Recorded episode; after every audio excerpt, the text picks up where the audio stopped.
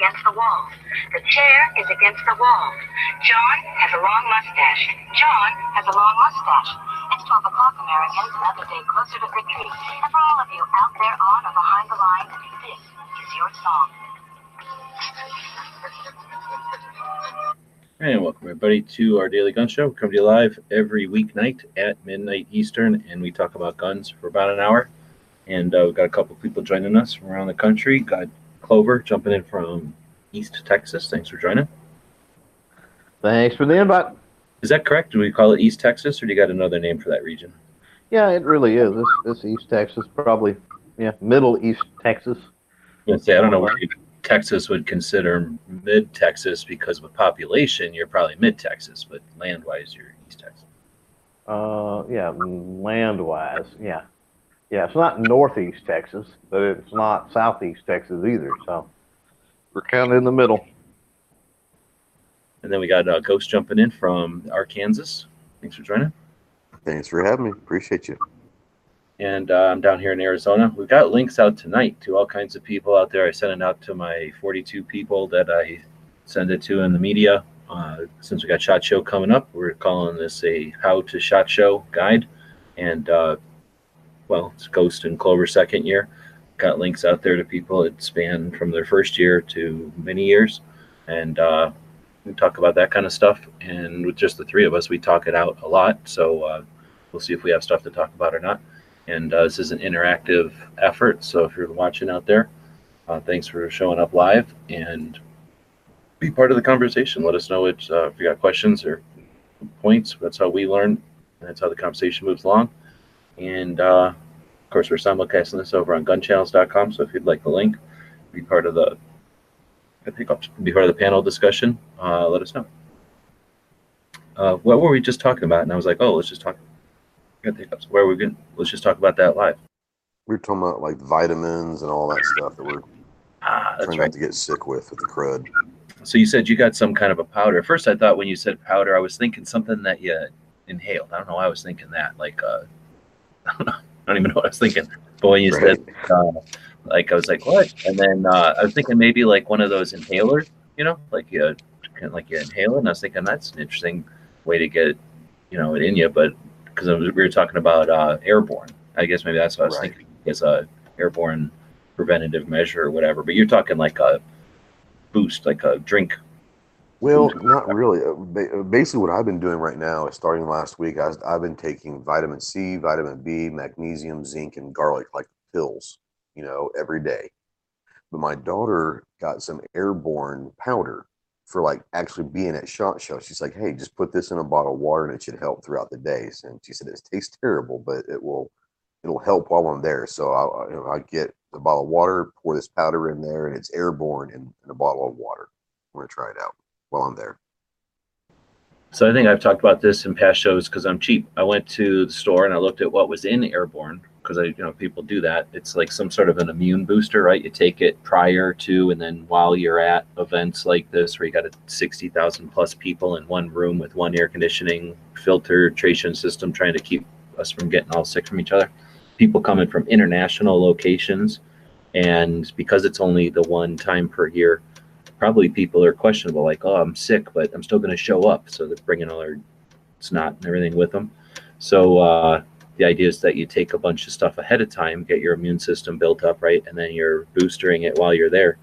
So I just looked at the label and saw that, you know, the, the ingredients that some of the, there's, there's like five versions of Airborne. I picked like some of the ingredients that they shared.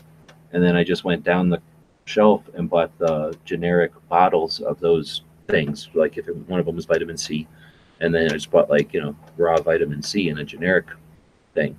So then I've got like what three different things I found. I can't remember what they're called. They're like weird. I think they're plants. I don't know what they're. Yeah, the only thing that I'm not taking that's an airborne is some of the herbal stuff, and um, I haven't found those yet here at my local Walmart. But I'm just taking the, the basic stuff. You gonna do some kind of regimen, Clover? Did you guys get sick last year? Last year? I was lucky; I did not get sick. So knock on wood. half of it is coming home with the sickness. A lot of people are like, "Oh, I survived shot," which is fine because you get all your work done. But then they're out of it for two weeks because once they get home, it, it hits them and they're boom, they're out of it. And I know that it wasn't the crud that Yankee got, but Yankee went to the hospital with dehydration. You know, so know there's he, different things you can do there, I guess. yeah, I don't know what he was doing, but he was drinking all that weird orange juice, I guess, with you guys, and then Yeah. Didn't or something. I don't know. He screwed himself up though. Med. Well, I think he's diabetic, is he not? I think the orange juice has a lot of sugar in it, so that probably didn't help. Oh, but that's what I was gonna say. It's me- chemically he screwed himself up, not like a pathogen or whatever got him. Yeah, he didn't get the crud, I don't think.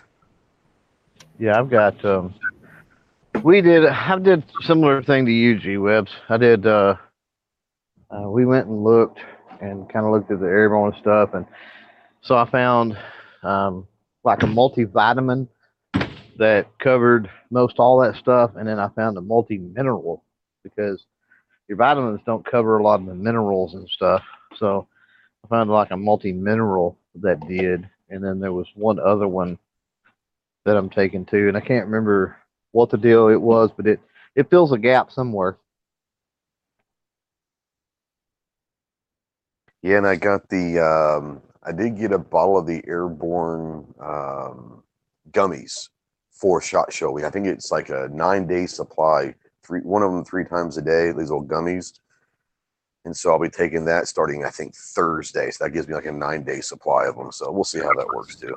Oh yeah, that sounds like a sitcom waiting to happen. So Ghost is at something having like one of these get-togethers in the evening. He airborne gummies, and he sets down his airborne gummies, and somebody else is sitting next to him at like the table, some like cocktail table, having a different discussion. And they've got their THC gummies because that's all recreational now in Vegas. and then they go to eat each other's gummies, and then Ghost. It's a whole nother adventure with Ghost. And You know, I'll be videoing that. I'll have my GoPro Right. on me all, you know, so we'll we'll have a good time, you know. that other guy's like, I'm all upset because I'm not getting what I'm supposed to get out of these. I'm healthy or whatever, but come on. I'm like, this airborne's really awesome. right. Yeah, you're like, I'm not using that airborne anymore. I don't know. It's making me hungry. When are we gonna eat? I've eaten seven times a day already. What's going on with this? I need. Oreos at three o'clock in the morning. You know, Now, I was telling Ghost um, earlier where all this kind of started. My wife told me that one thing that you could do is get some um, some like triple antibiotic ointment, like Neosporin or whatever. Put it on a Q-tip and like swab inside your nose. Put a very thin layer inside your nose, and that would kill any bacteria or anything that tried to enter through your nose. I thought that was kind of interesting. Well, it makes sense. Pretty much everything. You got all those hairs and whatever, and it's designed to stop, filter, and stop things, right? And then you inhale later, and you don't want to have some active bug get in you. what if you're a mouth breather? I guess you're screwed, huh? Yeah, it's tough. It's tough on a different, le- a lot of different levels. Well, it's Yeah. supposed to keep you 100% healthy as much as just a, you know, Yeah. health, right?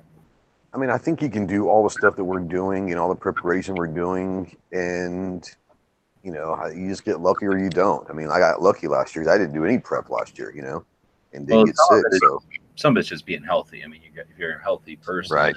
whatever amount of stuff you're going to encounter, you're going to deal with. But some of that stuff, you're, you're, I don't, I don't think it is that, just that, because we've been healthy in the past. Some one of the guys got hit like maybe at the media day or something, because by Wednesday he was just done and he lost half a shot show. He was out of it Wednesday, left early, and was in the hotel puking until the whole ride home puking, sick for oh. days after. Wow. you know, I don't know what happened, but when I went overseas to some place in the early '90s, we had to take like 27 different shots for different things we were going to be could encounter when we were overseas somewhere. And I swear I haven't been sick since then. I don't know what they gave us, but I've, I haven't had the flu in 20 something years.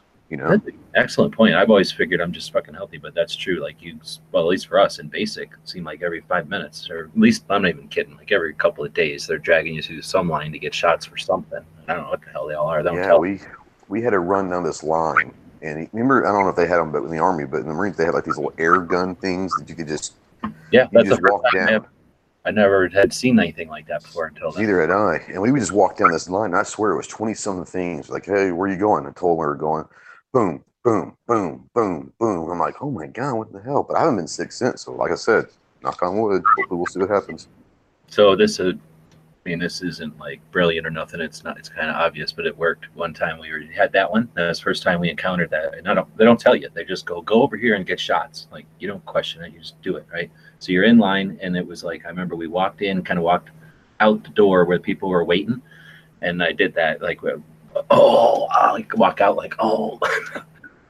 People were all like, "Oh shit, what's happening?" And then later they're like, "Fuck you," because it doesn't even. It, like something's blowing on you or something. It doesn't. Exactly. Yeah, but yeah, you can play it down pretty good. And people like, oh, is it that bad? Oh my God, it's terrible. You know? All right, so uh, Clover. we're not at that point where you line up before you go in to to get inoculated, but actually, there's probably stuff like that. I wouldn't be surprised if there's something like that. A shot like stop in and get a immune shot or something. Not a, not in shot, I guess in general, probably. Oh yeah. Well, I was going to ask you because when you said the shot, I mean, I've never looked, I never asked. I've only been there one time, but there's got to be like some sort of a medical place that if you get sick while it's shot, you could go somewhere and maybe get a shot or something. Is there a medical place or a Hmm. kiosk or something there at shot? So downstairs, like where the smoking area is, and where you come in from smoking, and all the escalators come up from or down to or whatever, and then Yeah. I don't know. I guess if you're just a regular person going to Shot Show and you're not media, that's where you'd go get in line for your badge if you didn't already have. it. I don't know what it's like. I, I've been years, in 2004 since I went there, and they just handed me a badge. I never waited in a line. So um, there's that area though, like a like a concession. I don't know what they call it, like just a big area for lines. And then in the beginning of the show, there's lines. The rest of the show, it's empty. But that's where all the offices are, and that's where I'm guessing if there is some kind of medical, it's probably in that area because I've never seen it up by the media room or anything. And there's no, there's nothing really upstairs that's really the shot. There might be like a little booth that's like an information booth or the little sub information booths, but I think the main stuff is downstairs where the escalators go down to. Well, I would just imagine with that many people there, you know, just by code, I would imagine the fire code or something would have to have some sort of paramedics there or something, you know.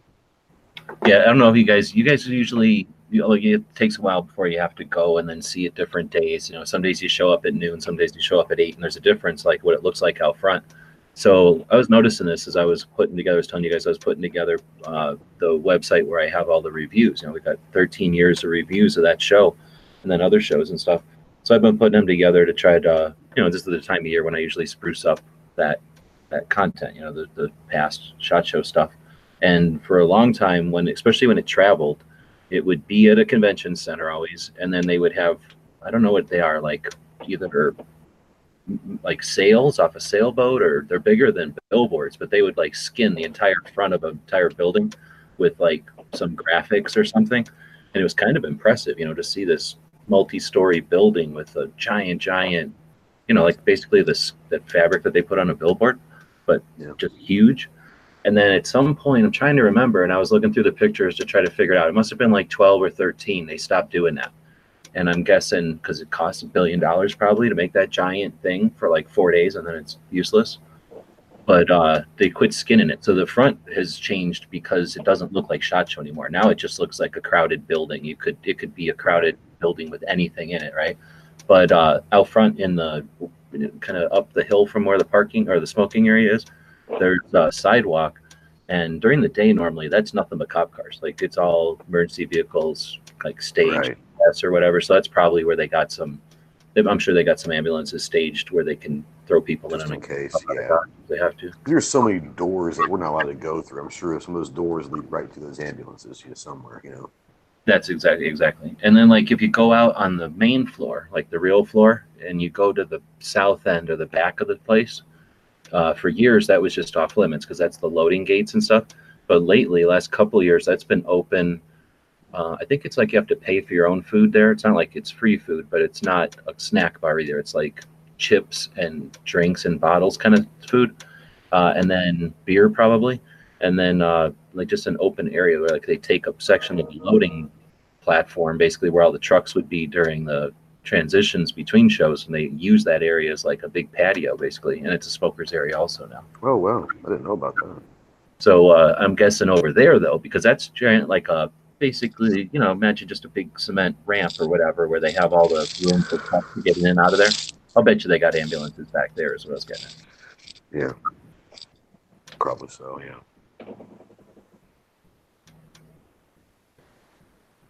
What the hell? I'm hearing noises up my yard. When ghosts hear noises, what is That's not good. All right. That's when humans are walking around in their backyard. Apparently. Ah, there's a human. Scared me. Why, Johnny Ringo. Like somebody just Johnny walked all over your grave.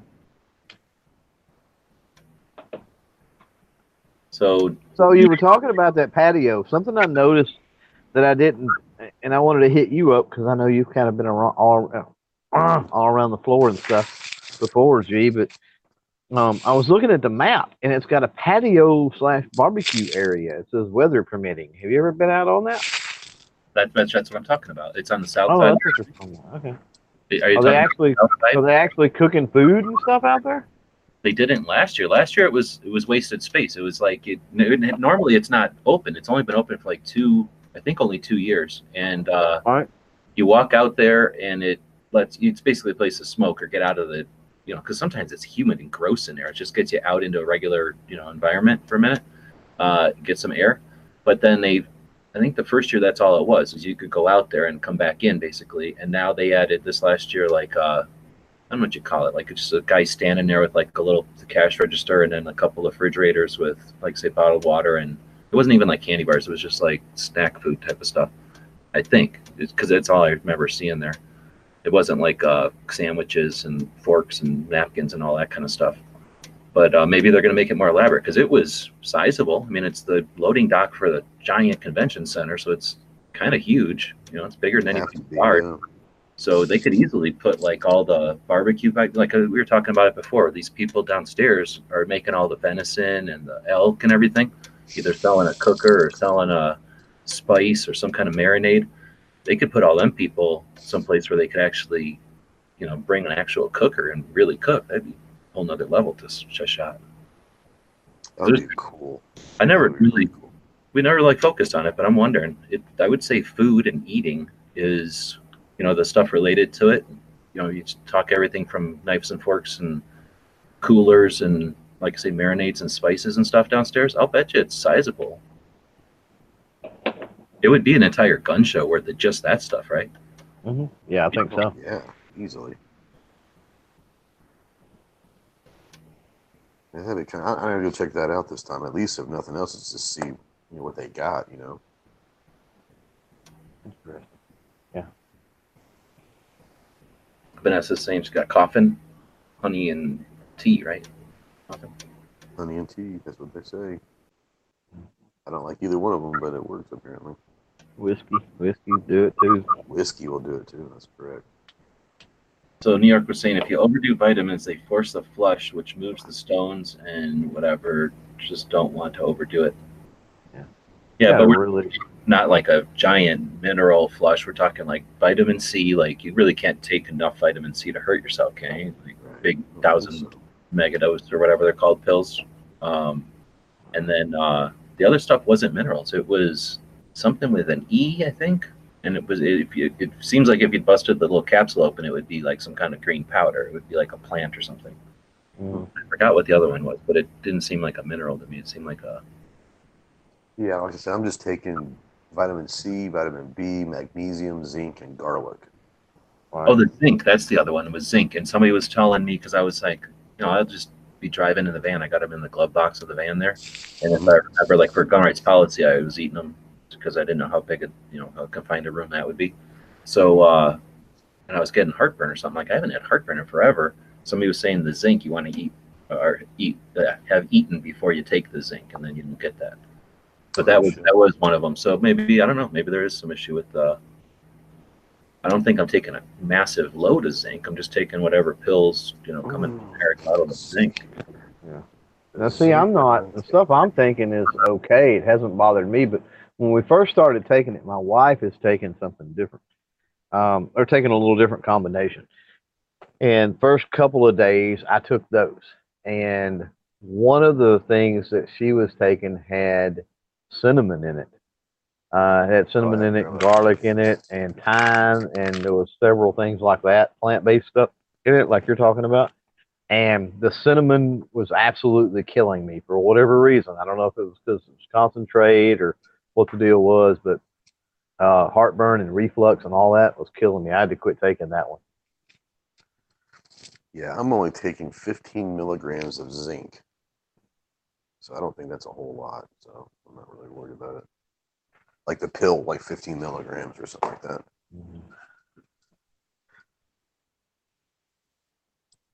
Yeah. And seven says that zinc is the magic one that's in airborne and other cold cures. So I guess I don't know. I think that was one of the ones that seemed like it was in all the different versions of Airborne. Zinc was in all of them. Now, are you talking about the one that says like an E? Is it like Echinacea or Echinacea? Yes, Okay, I just got a text from someone that said you should try this also. So that's the stuff, and it's like it was in a capsule, like a yeah capsule, right? Where you can pull it apart, and if you pulled it apart, it seemed like it would be a bunch of powder in there. Because I've had them like open in my mouth and they're gross. Yeah, I'll have to, I'll have to go try to find some of that at Walmart. That's not what I was looking You for. guys are talking about cinnamon. I had a client a long time ago, and I had a web client, or you know, was doing websites for people still, and they did spices. So we got a bunch of spices, and uh, they would give us the sticks of cinnamon, where they're just like a rawhide chew for a dog, except they're made out of cinnamon. And uh, the idea was to stick that in a drink of something, like whatever water or something, and then that might be a way to get some cinnamon without it being like so concentrated that it's gross. I don't like to drink eat cinnamon either. Well, it's not. It wasn't gross. I mean, it was in capsules, but Oh, okay. um, but still, it was a concentrated form. And once it hit my stomach, I mean, it just it set off a chain reaction that was just uncontrollable. It was horrible. The uncontrollable cinnamon. Well, so we got the room open. We've got, got the invite out, but we've been going for a while, so we'll see who jumps in or not. But uh, this is Monday, so we usually talk about try to talk about behind the scenes, how to. So you guys have gone for a couple to shop for a couple of times now, and you've gone other uh, events where you travel to cover stuff. Um, any changes in your lineup as far as your tech? Uh, anything that you're trying new this year that's going to be a an unknown for you? I added a DSLR to my um, attack loadout, if you want to call it that. And I've done some work with it before. I've done some videos filming with it. So yeah, I mean, I, I won't be new to it, but it is new since last year at Shot Show for sure. that seems like a lot because that's oh camera big deal but there's all the support gear and then that's an expensive camera so you're not just gonna like carry it around your neck i'm guessing the whole time you're gonna have like No, I've got a I've got a cage that goes on my tripod that'll have my light and microphone and all that. So it's it's it's an aluminum alloy cage that screws into the tripod and it holds everything in place. Cool. We'll see. But uh, other than that, no, I'm not doing anything else. And I did that because it's easier going to do video and stills and all that all in one camera. But I'm, I'm really worried about the battery life. I'm not really sure how that's going to hold up. Yeah, do anything new? I've new got no. Um, I'm trying to think. I really don't. I mean, I've got um, compared to Shot Show last year. Yes, compared to you know everything else I've done uh, over the last year, not really. Uh, Shot Show last year, I had the little shotgun mic, and I left it. I left it here. Uh, got it specifically going to use it for Shot Show, and for whatever reason, it didn't end up in my bag. So um, that really sucked. Uh, so I will have that this year. I've had good luck, NRA, Tulsa, whatever, uh, using that. So I'm not too scared of it. Uh, at Shot Show, I think I can position in such a way and everything to, to get optimal audio with it. Um, the other biggest thing is, is last year at Shot Show, and I changed right after Shot Show because this sucked, but uh, I had the iPhone. Uh, that was my primary phone. So I've now switched, and my camera phones and my talking phone is all the same phone. So I don't have to worry about that. Uh, they use all the same chargers, all the same cables, all that good stuff. Because last year, for whatever reason, the charger and everything for my iPhone come up missing, and dude. that was that was problematic. So that won't be an issue because every piece of gear I got charges from the same stuff. So um, curb that problem. But you know the basics are pretty much all going to be the same.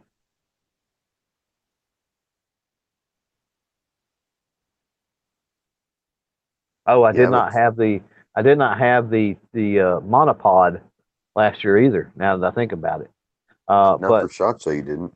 but Shot Show gave me the idea for that, believe it or not, because everybody thought that that gimbal was so freaking cool, and and this every show I go to, people just fall in love with that gimbal. Um, but I walked by a place, and I can't even remember the booth now. Um, and they actually sold like shooting sticks and you know like monopod rifle rests and stuff. And I walked by, and he was like, "Oh, that's cool." And he's like, "Hey, man."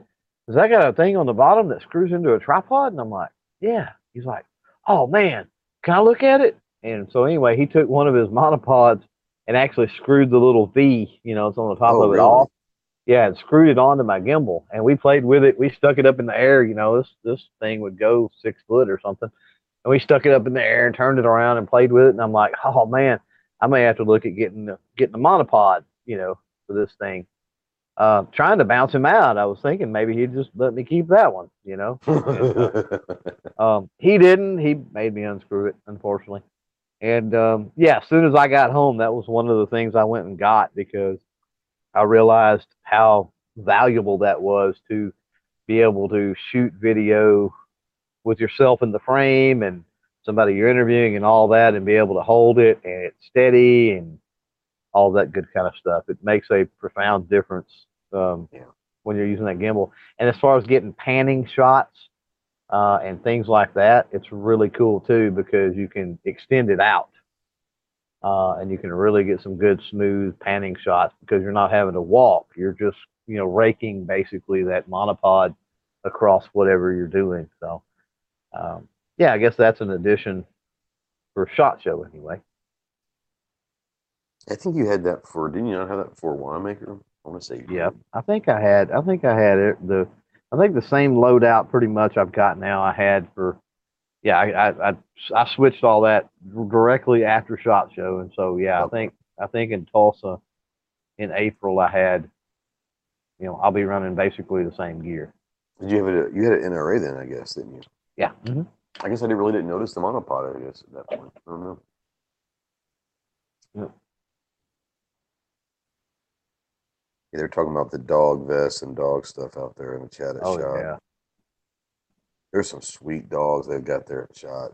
Beautiful shepherds and all sorts of cool stuff there.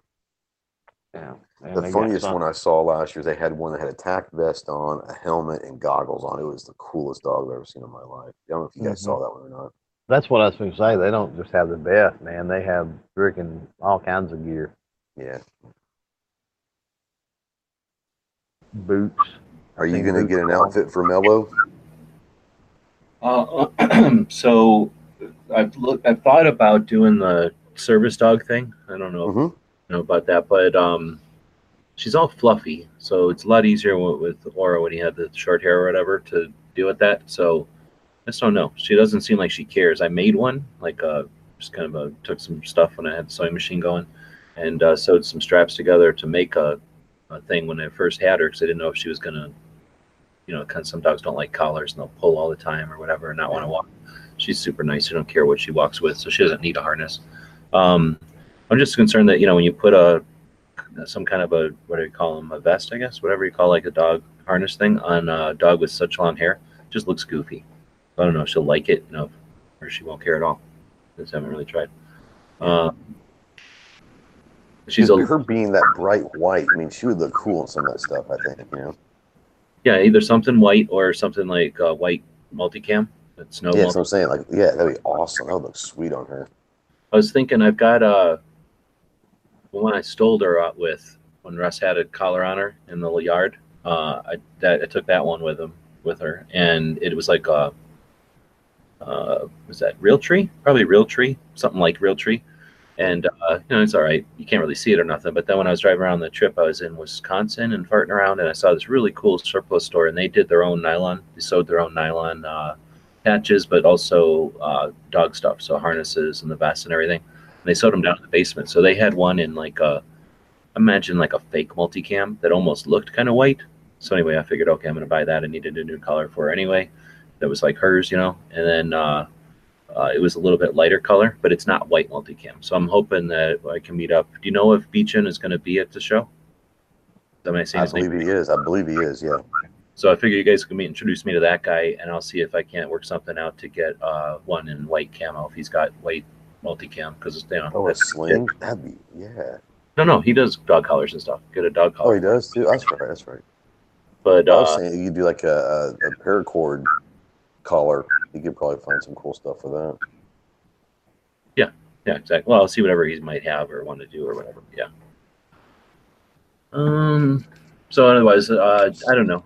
I got Oro in there one time, but they got so many things everywhere that say no dogs. I don't know. I'm not trying to push it. You know, I've got no reason to try to get kicked out or anything. But you know, whatever happens will happen. Right. Um. So Gary keeps jumping in and out. He'll be jumping in, I think. And I was gonna say. Uh, so with thanks to Yankee and, and the posse and all their generous financial support, I've got some uh, potential here. Now I'm not looking to go nuts. You know me. I'm not looking to build a better mousetrap or try to get into production all of a sudden or anything. However, I've been thinking a second phone would be pretty freaking useful. So when I look to buy the same exact phone which I got, which would be my tendency, right? Buy one that I know works. I got a G. What do I have? I have a S5 Galaxy Active, so it's like super rugged or whatever, and it's worked Mhm. great for me. Uh, and it's, you know, I know it. So if I can get one of them, it looks like for 82 bucks for a rebuilt, like Mhm. what they call it. Uh, Yeah, it's about right. Sounds right. what am I trying to say? When they refurbish them, I guess. Refurbish. Yeah. Superb. Yeah. or not even a refurb, just a used one. Refurbished, got to the hundred dollar level. New one is two hundred dollar level, so that's out of the question. I don't need a new one. But um, when I'm looking at eighty to hundred, you know, refurbished, I guess would be better than just buying a used one off of somebody because at least a refurbished went through and they looked at it, right? Or maybe a guarantee on it or something.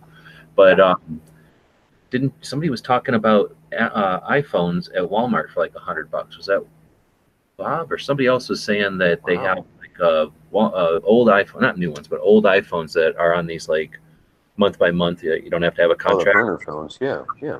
and I was thinking, I don't use Mac. There's some potential advantage to having an iPhone around, just so I can see how things work on an iPhone or whatever. But I'm not looking. I'm not, you know, interested in learning a bunch of stuff and having a learning curve. So, I guess I'm throwing it out there. What do you guys think? Would you throw eighty dollars at a used one, hundred dollars at a refurbished, or that hundred ish at whatever the equivalent iPhone I would get for a hundred bucks? I mean, you're talking to a guy that's got four Galaxy S5s. So Oh, really? I know, yeah, I mean, I- I can get them for cheap and, and I know what they do. I know what they can't do. I'm familiar with them.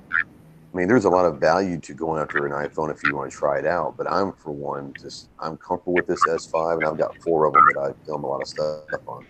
Yeah, I've got three and one. You know, that's including my regular, uh, you know, phone is the Galaxy S5. Now, what I will say about iPhone that sucks, uh, even if, and this is even if you get the older, it doesn't matter. Um, you're talking about a totally different charger than any other USB charging device out there, which Yep. really sucks. Yep. Uh, that's what I ran into last year. And then Uh, have so it. you've got to you've got to keep up with that. You know, you've got to keep up with your charger and your cord, or if it goes bad or whatever happens, right? And then the next thing is storage expansion. Um, Yep. You fill that up with pictures or video or whatever, you're screwed. You got to have some place to offload that. I mean, if you can't get on the Wi-Fi, uh, which like at range days, you can't, you're not going to be able to. Um, you're not going to get cell service or Wi-Fi to upload to a cloud or, or do something like that. Mhm. So, you know, how do you get it off there? I mean, you're going to have to take it somewhere, plug it into your laptop, you know, whatever, and try to offload it. Now, they do make uh, what they call iDrives, which are a um, um, basically a USB thumb drive, more or less. And I got one of those actually for shot last year, and I used it, uh, and it worked. Um, it worked pretty well. It was a can't remember if it was a 32 or a 64 gig, but my phone was only 16. So you can imagine with the apps, I didn't have a whole lot of room on there, right? And that's just Um, phys- physically plug it into the port where you would charge it, and it sucks the stuff off like a. Like well, no, you plug it in. You can't charge it while it's plugged in. You it's No, but I mean, same port. it yeah. through the charging port or whatever. Yeah, you plug it into that charging port, and then you go into. You have to use the app, and then transfer your photos or whatever over to it, uh, and then delete your photos and and go on. But all of that takes time as well, right? It's not as easy as just turning it off, yanking a SD card out, or you know even putting a bigger SD card in to start with, which is what I do. Yep. Hey, hey, G. Have you uh where are you looking for your used phones if you're gonna buy one used?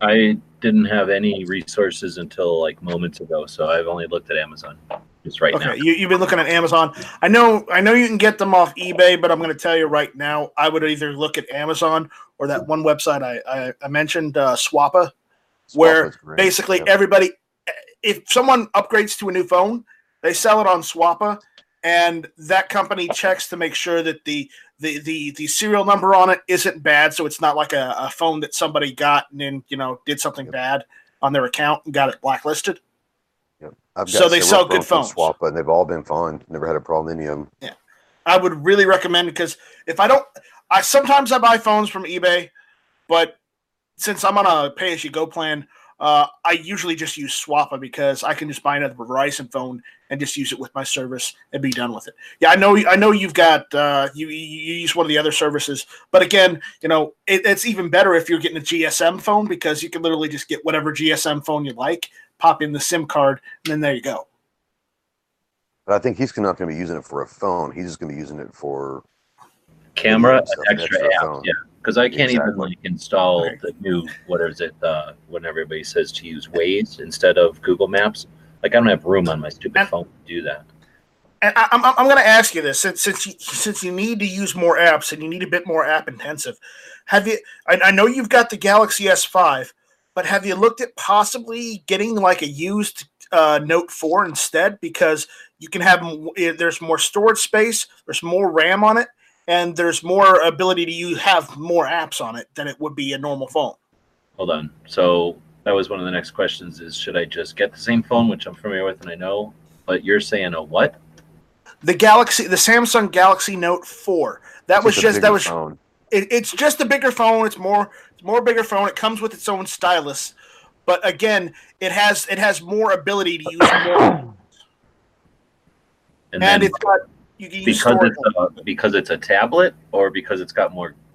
It's just a bigger it- screen. It's just a bigger it- phone. it's It's, it's, not a between a tablet and and a cell phone. So it's like Do you- the you next step it up. the ability to run more because it's got more RAM or it's got more RAM, and and so and if you if you get the 64 gigabyte one, you can get uh, more memory, but st- standard is either 16 or 32 Yeah, but gigabytes you can of. get uh, SD cards and put. I can put a 64 gig SD card Exactly. in my S5 and be fine. here's what I did with my S5. I got I got a 256 gigabyte SD card and I threw that in my S5, and that that did the trick.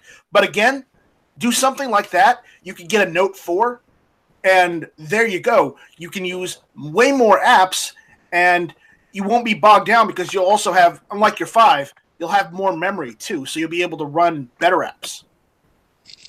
All right. So uh, I, I don't know how to work this site. I'm, I think it's just trying to sell them. How do I buy one? Swappa. Yeah. Swap it. Just uh, here. Okay. Uh, let, let me let me screen share it and you know run you through it. All right.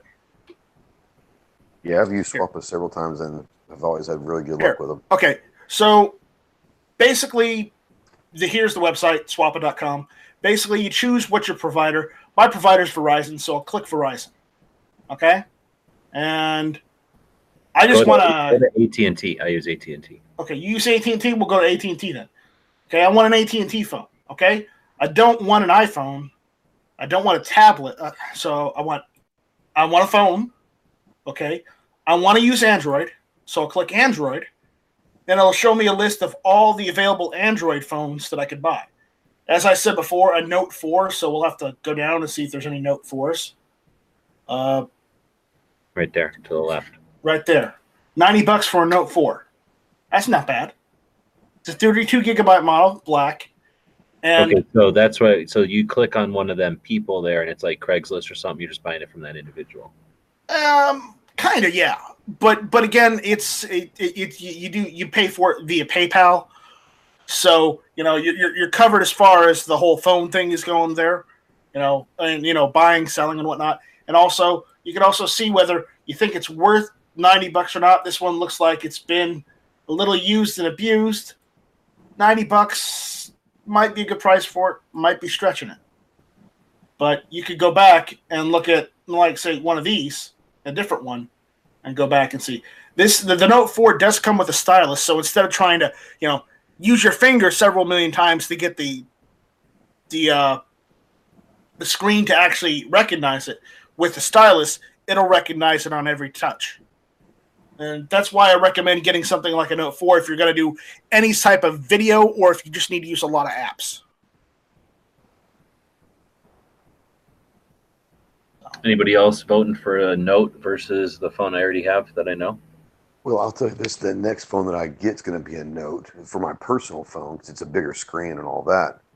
I mean, yeah, I mean it's it's a good phone. I mean, it's uh, my wife has had one and she loved it, and she just moved to an iPhone. But her one of her phones she had previous was a Note, and she loved it. Yeah, I'm moving Thank to a you, Note uh, 4 as soon as I can because I just need the I need more I need the more space myself. So I'm going to upgrade to a Note 4. I just Well, figured I'm I'd gonna- mention it because I'm upgrading. I'm going to dissent because a lot of the mounts, gimbals, and other things um, you start talking about more expensive when you start jumping up into a bigger phone. I mean, they only accommodate. If you're just going to hold it, that's one thing. But if you're going to mount it, yeah, it's going to be a different size now. I, I have I have looked into that actually, and uh, the four works with the uh, the gimbal Active Four. I think it is just fine. Are you talking about a specific gimbal that it works with? Yeah, the uh, you know like the the one you've got you've got the uh, the the the Q the smooth Q. Yeah, I've got the smooth. Uh, yeah, I've got the smooth Q. Yeah, I think it's like the the active the uh, the Active Four or something like that. Uh, gimbal works with the Note as well. Okay, I still don't. You're saying active four gimbal. I don't know what you're saying. You're I, about I the forget smooth- I forget I forget the name of the model the, the name of the model Okay. of the gimbal. But you're okay? still saying I, you're still saying I've got to buy another gimbal, so I would be looking at another device plus another gimbal. No, thank you. Right.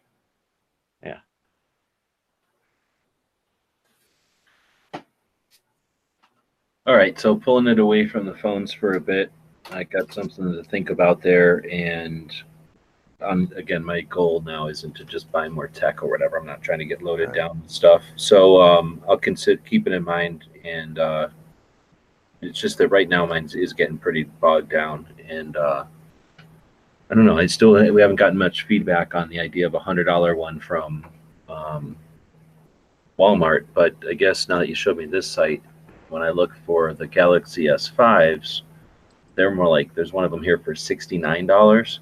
Right. Uh, there's some for seventy five. So uh, Which is honestly about what they should be, really. okay, it says fast Yeah. free shipping, but um, it's Monday. If I ordered it today, it ships tomorrow. Am I even getting it before shot? So it might be a dumb thing to pursue. Like I say, it's not my goal to gird myself with a bunch of shit. But uh, at least this gives me an idea that maybe it's not worth going to Walmart and buying one for a hundred bucks when I could get a what I think still think would be better is it's the exact same phone for seventy five, right? Well, I don't if you can find it for like eighty something or whatever on Amazon that can guarantee you two day shipping, you know, then that's probably right now for this particular event, where you know you're going to get it from Amazon in a couple days. You know, that might be the best way to go if you're going to get one before shot. Hmm.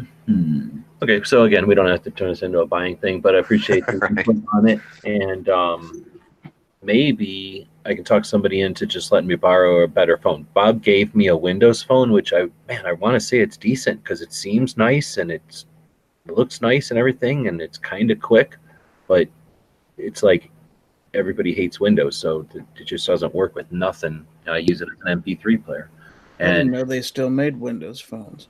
Well, Bob gave it to me, so it might be three years old. I don't remember what year he gave it to me or how long he had it before, but he couldn't use it for nothing either, and it didn't work in Canada, so he said I could have it. And I kind of like the idea, but then on the other side, I don't hardly even charge it. So that's why I'm I'm not hundred percent. I would have made the decision. I wouldn't even have talked about it if it was a done deal. I just don't know if it's a waste of seventy bucks because I'm never going to use the damn thing. Um, we'll turn it into a van chat or, to, or into a van chat discussion at some point because if I do have a second device, I'm assuming it'll Wi-Fi to my uh, internet on the van or whatever. So, if it, it, and that's where getting into like what Clover was saying, how it mounts, and what Night Strike's saying with the larger screen. If I get a second device and it is larger and it's capable of working in the van as like a map, and I can do things like Waze on it and the Gas Mhm. Buddy or whatever that thing's called, to like you know do the things that I'd like to do with my phone, but I just don't. I just don't want to do them with my phone. I'd rather have a second thing doing them. Uh, I might talk about that in some other show or something. Um, Pink is saying Now, didn't you get an phone- old? you- got a tablet last year, didn't you? Like a small tablet from Walmart. Does you still have that? Well, that's why I'm. That's why I'm not anxious to buy more crap. Yeah, when I was in Pennsylvania heading into New York, I didn't pay attention, and I got there and I had to wait a day because I got there too early. They didn't have tours when I got there, so I was uh, farting around in Pennsylvania trying to figure out what to do with my guns. I was hanging out in a Walmart, and I uh, bought this tablet for seventy five bucks, thinking I could use it as a map on the in the van instead of the GPS, which was. I mean, I bought my GPS in 2012 at like a truck stop on sale. So like $79. So it was an old GPS in 2012. And every time I'm driving around the middle of nowhere, it's got me driving like on the field, you know, because it doesn't know where the roads are and stuff. Right. So and it and it takes me like dumb places. It takes me to like behind the place, like in a cul-de-sac in the neighborhood behind it. You know, it really sucks at bringing you in. So it and then plus it's mounted in the cop car, so it doesn't mean no good in the van. So um, uh, anyhow, so I, yeah, I bought that tablet thinking I could use it like that, but it is like. I mean, if somebody needs it for like their kids or something, I'm sure it plays nursery rhymes fine. But it's like a toy. It doesn't even. It takes like an hour to turn on. Battery lasts for like an hour if you don't do anything with it. It's just it's inadequate. I wasted the money, and that's why I just I bought it on a stupid whim at a Walmart like a sucker. You know, I should have bought it probably for forty bucks online or from Hong Kong and thirty bucks from Hong Kong or something. And it would have been fine for just playing games on, I'm sure, but uh, it just can't handle the. It doesn't refresh fast enough or something. Like it can't handle the map. Whenever I do get it up there, it just struggles to have the map open. I got you.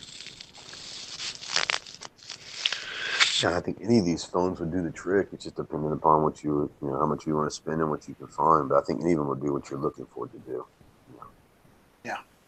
But anyway, so Pink was saying, 'cause I'm talk, I was about to say, Pink says he got a second phone and a Walmart special on a different carrier. Between me and Marco, we had all three carriers covered, and that's uh, something I wasn't thinking about either. I was going to throw it on my existing plan because I have that whatever the hub thing is called. But uh, there is something to that. Whenever we drove around in 12, I did have AT and T and Verizon. I think I, at least I had two plans that were different coverages, so they had different. You know, they overlapped each other. They weren't just one plan using the same towers, or two plans using the same towers. Do you know you guys have multiple plans like that? Or you running like a month to month plan on a different carrier intentionally? No, I No. was with AT and T. Now I do have a, I do have a Verizon phone, um, because the AT and T tower here, we you know we got no home phone, of course, and nobody does anymore. But the AT and T tower here, being taller than the Verizon tower, and for several other reasons, I guess, occasionally it'll get hit by lightning. Um, and it takes them a few days to fix it or whatever. And so I've got a Verizon like pay as you go, and you know if the tower that way if the tower gets hit here or something, I can all I gotta do is get online and it's whatever, thirty bucks or something. I can turn that on, forward my number over to it, you know, real quick and and um and it's done. But outside of that, as far as traveling or something like that, no, I don't use it for that.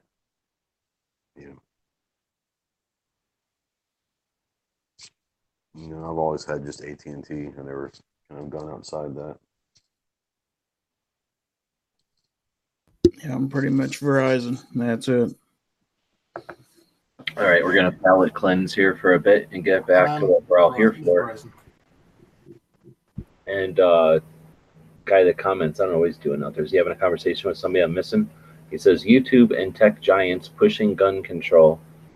I'm assuming that means comment our comma our fault for not selectively filtering out anti-gun organizations, or was it an inevitability? So I don't know if he's just griping or if that's part of an ongoing conversation, but just as a way to mix it up. YouTube and tech giants pushing for gun control. Is that our fault for not selectively filtering out anti gun organizations? So I'm not sure what that means. Where do we filter out anti gun organizations?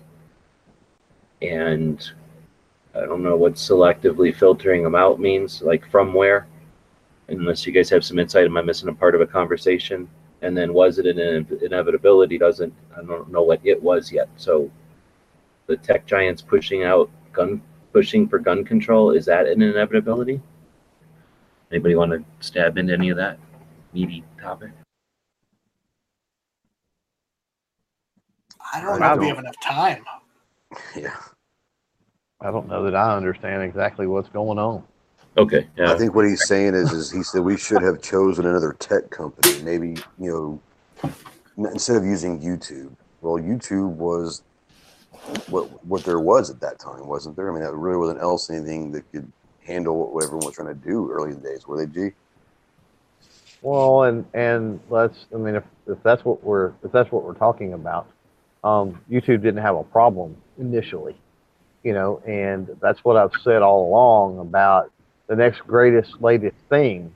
That's why we have to be able to uh, adapt. We shouldn't fear these platforms or fear learning these platforms or getting on these platforms because the next greatest platform may be right around the corner. Let's say that it's Gunstreamer, and I don't know if the Gunstreamer folks are out here, and I, I mean no disrespect when I'm just using the name like this, but let's say that it's Gunstreamer, and let's say that it's the next biggest thing. They get live, it blows up, and Facebook comes along and offers them six billion dollars for Gunstreamer.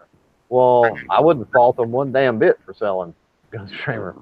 Um, and then you know what's going to happen from there, of course.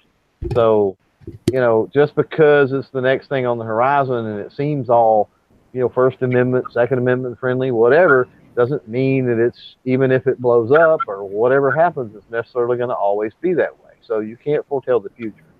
Um, so you have to deal in the now uh, and the laws of probability. And the best way to do that is to be on every single platform that you can get on, uh, know everything about them, and as soon as one starts starts to come up, get on it and get familiar with it. That way you're you're there. Should it take off, at least you're able to take advantage of the heydays before it may go south on you. oh shit does this work so platforms are like calibers and you can be invested in a plat in a caliber all you want but uh, no, maybe that doesn't work. I was going to say you're you're shooting though, you know. So if you're shooting nine, or you're shooting 22, shooting 45, you're shooting 30, 30, you're shooting. If you're totally invested in nine and then or 357 sig or 45 gap, right? And then oh the caliber's gone. Do you go oh I'm done shooting, or Right. you just buy another caliber and keep going, right? You learn these tools, uh, learn the ways to use the internet, learn how to communicate effectively, and then who cares the medium? It, hopefully, it's Gunstreamer tomorrow, right? Right now, it's YouTube. We're all waiting for it to crap out because we're sick of it. But uh, you know, hopefully, we'll figure out a way to get Night Strike some funding, and it'll be GunTube will be the the thing, and then people will go, man, we want to hang out on GunTube. That guy likes milsurps, and he doesn't like hunting enough, or something, you know. No, I like I like hunting. I like milsurps. I like everything.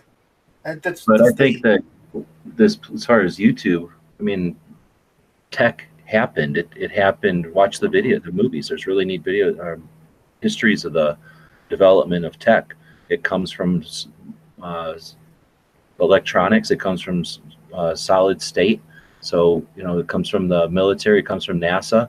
We were building airplanes and missiles and complicated stuff using the you know electronics at the time, which were vacuum tubes and everything. And as soon as they created solid state to deal with all the vacuum tubes and the delicacy, you know, the, the fragileness of the vacuum tubes, uh, boom, like clever people figured out how to use those those integrated circuits in clever ways. And then as soon as that happened, it's an exponential growth and creativity and and development and in bringing theor- theoretics to theoretical things to life.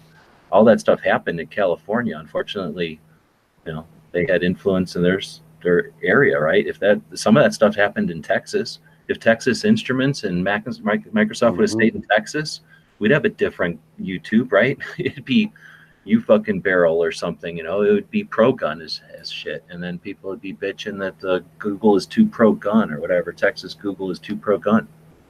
I think it just, an, a, you know, part of like why is Hollywood like that? Because it's based in Hollywood. What if it was based in Texas? It'd be a different movie coming out.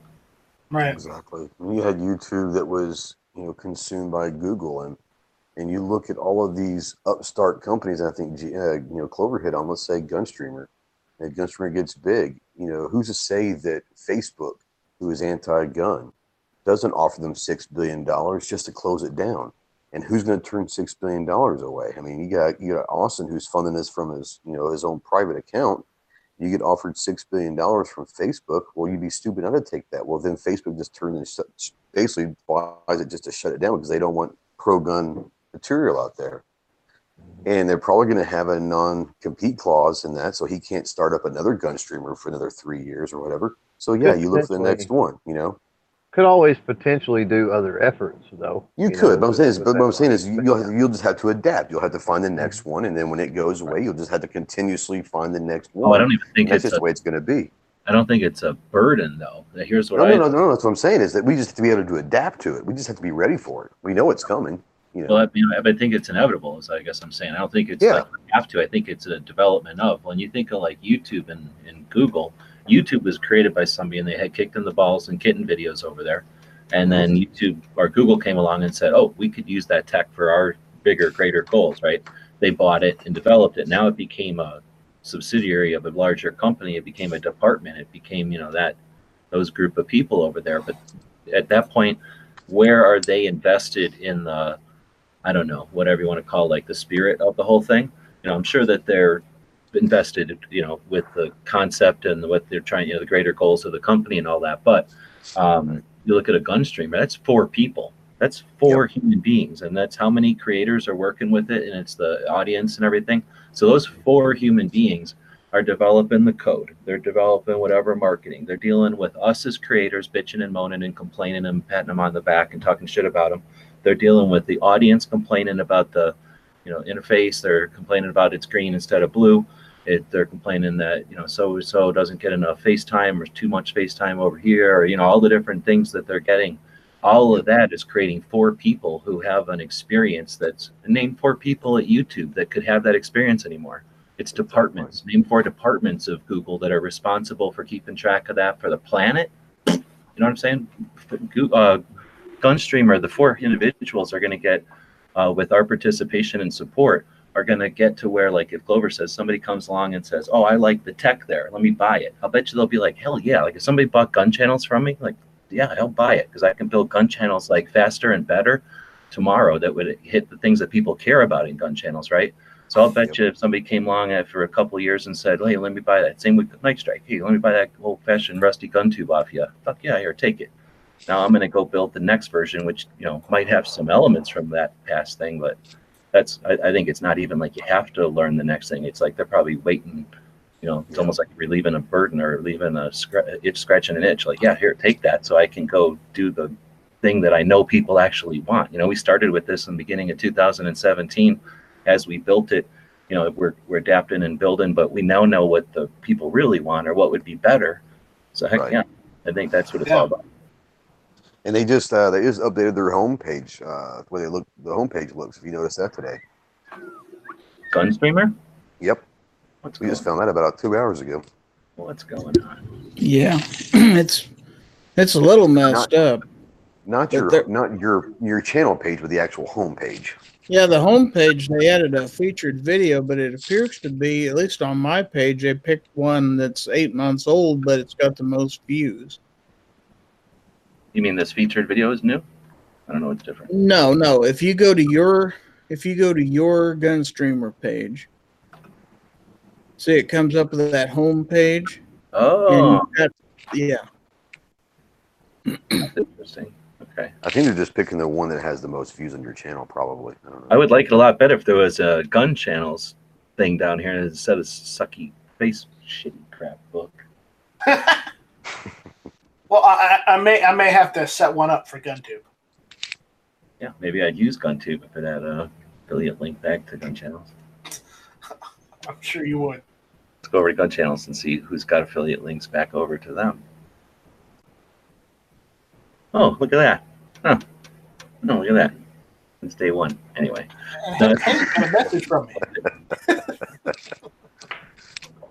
How about them apples?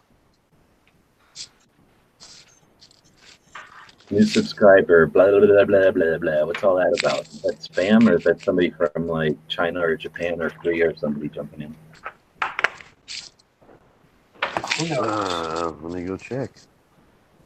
If it's Japanese, I can be able to tell you. So Rob is saying, I don't know if Rob's in a mood or what, but he says the tyrants of the past thought the tools of IBM were great. Imagine what they would think of what we have today. So anybody read the book called IBM and the Holocaust? I have not. I did a book review No, on I haven't. a times. Um, I don't know where I, I saw this book on tape somewhere one time, and you know we drive back and forth to Vegas a lot, and books on tape. The road, you know, is no no uh, radio at all before satellite radio or anything. Book on tape, right? So uh, had no idea. So IBM comes from cash registers back in the olden days of like you know physical cal- or whatever they call it, mechanical. Uh, you push the button thing and like mechanically gears change, and that's how the cash register would work. Everybody watching. Huh? What was that? Someone someone was watching the video. Oh, I so don't know. So uh, anyway, it was really interesting how the development of IBM and it turns into the census, right? You, they eventually get to where they help the U.S. government with the census. The war starts with Germany, and you know that didn't just turn on one day. They were being freaking tyrannical over there and invading countries and everything. Anyway, long story short, they would have never been able. The only way that they were able to keep track of all the Jews and all the family lines down to like the eighth generation or whatever they were doing to kill everybody. You know, they were like horrible at that.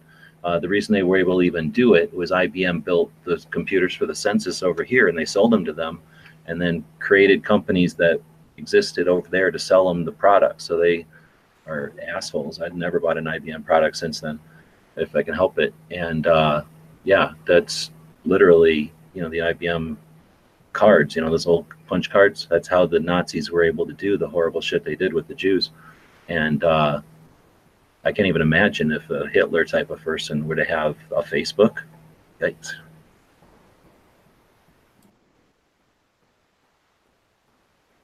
I don't even want to think about the prospect of him being able to spread his message through Facebook. Can you imagine? Ugh. All I can all, all, all I can picture are uh, are bad, badly written posts of Mein Kampf. Ugh. No, thank you. All right, well, that took it down a horrible road. Thanks, Nazis, for being a bunch of fucks. Yeah, let's not go down that road again. Yeah, let's, Nazis are bad. Okay. No, let's not blow it off. Nazis are horrible fuckers that killed the world, tried to kill the world. So, uh, where do we take it from there? Do we come out of that? Or is that, did that just kill I it? like guns. Yeah. So we're, we're talking about uh, the shot show, talking about what we can do to make it better. Um, we're going to have a specific show on Thursday, and I can change that at this point. Sarge said anytime late is good for him. I don't know what Arment is uh, schedule is like. I'd like her to join if possible. And uh, I don't know if I have her direct email, but uh, I guess I should also hold Clover. I sent those dexes, like one for you and one for her, not one for you to do at your bidding, and then another one for you to just hold on to. No, is that is that is that a fact? so uh, Can I And- can I can I? I'm I'm just gonna make a statement about who paid for all of that. I'm just saying.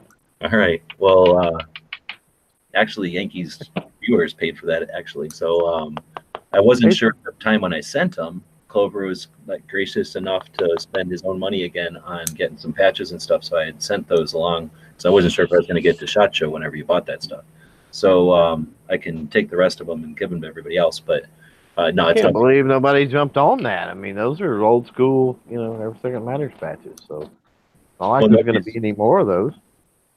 Yeah, seriously. Right. Maybe Pink bought a bunch. Pink tends to buy a bunch to help make the the purchases even possible. I don't remember with that one; it was a long time ago.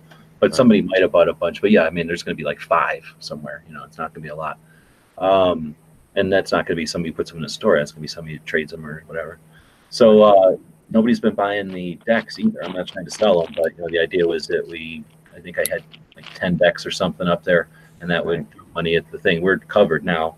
Uh, I'll get I'll get dinner that night, but um, yeah, I'll just bring whatever decks I got. So everybody will have decks that shows up at shot for sure. And I don't, I keep forget thinking like I'm forgetting somebody. Whoever's coming with Sarge isn't gun channels, right? That's somebody else. Uh, Sarge, I don't know if Boomer's going with him. But I wasn't sure if he's going with Boomer or with somebody else. So I thought Sarge was going as crew for somebody. right, Yeah, I think so. and you never know. Somebody might be able to show up. You never know when things change or whatever. Schedules change, or somebody gets a free trip to Vegas, or like uh, you know gets I don't know. You never know. No. when somebody- The Sarge will give you an interesting perspective because he's in law enforcement, so he can give you the law enforcement perspective. Pink, we were talking about those big ass. Uh, I guess they're the fourth, fifth gen of every second matters patches. Those ones where I made them super large accidentally. You know what? Here's another thing. Um, that set of patches. Okay, I don't remember. It was either that set or the glow in the dark, but I also have some, found some of them glow in the darks, right? One of those two was on a platform called. What was it called? It was called like Gun. I don't know, Gun Fund Me or something like that and it was uh, an effort to create a pro gun, pro 2A Kickstarter so that projects that were pro 2A could have a place. Like somebody could create a gun and put it on there, or a gun shop could go on there and get a range or something. I think that's one of the successful ones they had was somebody was able to like crowd fund an upgrade to their shop and put in a range. And by doing like memberships and stuff as part of the the crowdfunding. Um, we did that project like in a March or something, and I went back to do taxes in like September, and it was gone to where like the site didn't exist, and I couldn't even pull my like records of who bought stuff, and like it was just Oh, gone. that sucks. Yeah, and then they turned into a channel review and gear, and they're on Full30. There you go. Mike's out there listening. He said so. I sent him a link if you don't mind, because this is his first shot show, but he's out there listening right now. No, I gave Mike a link too. So I tried dividing. okay. Uh, you're talking MW Tactical, Mike. Mm-hmm. Yeah, Mike, I sent you a link. So I think what's happening is it's going into spams. I divided it into two emails tonight to only 10 people each uh, instead of one with like four. I didn't invite all 40. I invited 29, I guess. So one of them had like nine, uh, 10, and one of them had like 19. But uh, I don't know. I guess I should start doing something else to get emails out to. Maybe that's why we're not seeing people show up if they're not getting the email. Did you guys get the email from me? You all got should have got it. I put Gary on there. I got the email. No, I didn't you get an me the email. text. After you sent me the text, though. I'm shadow emailed. I'm email banned somehow. Shadow banned, yeah. But no, that's the whole point. I sent a link to Sarge and to uh, Mike and to some of the other people I know that are you know out there doing two A stuff that are I think going to shot, uh, so that we can talk about you know just some of the tech stuff and you know chargers and that kind of thing. Whatever we end up talking about. Well, they sell coat hangers at shot. What is that supposed to mean? Uh, that, that, that, that's a joke that uh, started a little after Christmas, where uh, and, and a, Well, they uh, sell- FFL uh, slash SOT two made a uh, an auto sear, drop in auto sear for an AR-15 oh, out of a coat hanger. I got you. Okay. Mike's here.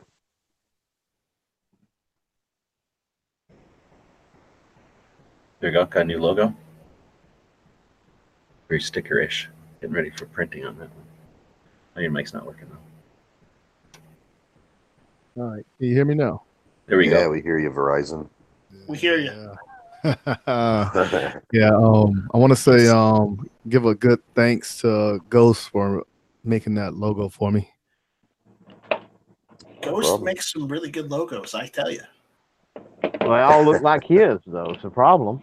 Well, I have. I, everyone asked me they want a round Right. logo. So, Damn, Ghost, create a new template for logos already. well, what I'm bro. saying is, everyone that wants the logo, they asked me for a I'm messing- round logo. So I'm messing you. I'm Hey, Uh, the best part about it was I didn't even ask for it. It just showed up in my email one that's day. That's true. That's true. I asked for mine. But as far as that goes, I mean, it's tight. It's uh, you can see it in a square. That's important, right? And then half the time now, it's not even a square. They cut, they crop it to round. So I think that's a pretty efficient, whatever equation for a Oh yeah. logo. Well, G was asking Mike everybody what, what kind of tech like cameras and all that stuff. What do you take into Shot Show this year, as far as cameras and, and loadout and stuff? Oh man, I'm just gonna use my telephone and my everyday Sony uh, camcorder that I record everything else with. I'm not going all fancy. What you see Are you is what bringing a you tripod or anything? Uh, if they let me get on it with a plane, you know. So, um, but like I said, more than anything else, I'm not um bringing all my setup out there. Like I'm not even bringing my computer out with me. So, um, everything that I capture on my phone is what I'm gonna shoot back out until I get back home, and then I can edit and do whatever else I'm gonna do. Oh, that's interesting. So are you going to be clouding it or backing it up at all? Uh, you know, um, I bought that Google Pixel phone, and they give you two years of free storage. You know, so I- I I- Unlimited? yeah, for just only for the two years. Oh wow! Um, when you first buy it, storage is nice. yeah. So um, I think I'll be good on that aspect. But then, like I said, my camcorder, I got those little um removable little little cards. I forgot what they're called. SD cards. yeah, Like. SD cards, yeah. So, yeah, like I said, I'm not going fancy because, like I said, this is my first time, and this right here is more of the gauge of what to do, how to prepare for a show of this scale. Right on. You been to NRA? Yeah, I've been to the NRA, and everybody keeps saying multiply the NRA times ten, but um, Four. yeah, the the other aspect of it is is it's all industry, and it's not like open to the public. So that's another aspect you got to look at. So. Yeah, I mean it's not better or worse. It's just different, and Mhm. yeah, it's definitely different. Um, so not bringing a laptop. Clover, is, where did you guys end up last year? I forget. I never actually got to your room or nothing to see your setup, but um, that's interesting. So we, I mean, man, back in the day, we brought towers and and you know big old TV, whatever you call it, like a big square, you know, thing, like a whatever you can call it, old monitors. We bought a printer the first year because back in the day you had to have a, a waiver for every person that was in a picture, and they were worried about it. So like we literally carried around pieces of paper to, for people to sign. So we brought a printer so we could print all that. But uh, we've always had a challenge, even now. I mean, we've gone through. I have a little tiny, like a little tiny Dell. Remember when those little tiny laptops were a thing? Mhm, yeah. I can throw all my old pictures. So I got this, you know, for a couple years there. I brought that little tiny Dell, thinking I was all cool, but it sucked. It was like so slow to move pictures and stuff. Right. Our, Right. our issue is we try to take a bunch of stuff, you know, for the year, get as many pictures as you can because it's free and you're paying a lot of money to get them, and then I don't know. We, we could talk about it separately, uh, but we tried to devote hours each night to getting content up ASAP to be the first to get content up because that you know we felt is a an element of it. Then Right. the third was backup, like having an when you have like we at some years we would have five to seven people taking pictures, bringing them all to a hotel room at night. That was an, elaborate like little choreography thing there where you know one of us would just be manipulating pictures and storing and stuff got lost i'm not saying we were perfect but backup i mean backup backup backup you pay a lot of money for these pictures so a couple of elements there is how you set up in your hotel room slash wherever you're going to be you, i mean mike you, you're staying with somebody like their house Yeah, I'm staying with family. Yeah, you got it made because you'll have like a desk or a table or something like actually legitimate. But like hotel rooms, oh man, we always go bare minimum hotel room, so no like extra little suite or anything with like a desk. So we're like on beds trying to work laptops or doing weird things with chairs, trying to make benches out of them and stuff. But so how do you guys set up your rooms or your stuff? And with the amount of stuff you're bringing, what do you do about distributing pictures each night to get them off your cameras or phones? And then backups. So it's a lot of stuff. I'll just throw it out there for everybody. Let's dig into that for a while. Well, last year, um, it was just phones for me, and I think I'm pretty sure I had my tablet as well. So you know, I had what three phones, I guess, and a tablet. and that was that was it. So it was as far as what went out during shot, it was just live streams, man. Honestly, live streams and um, a few Instagram posts. That was about it. Um, this year it's going to be it's going to be more of the same in a way. Um, I'm not concerned with getting things out right away, um, depending on in what light you portray them and how you how you do your uh, your videos or your pictures or whatever. I don't think that it's absolutely necessary to get them out that night or or even during shot. And the reason I say that is a lot of the stuff we're covering. I talked about this earlier, and I've talked about it several times.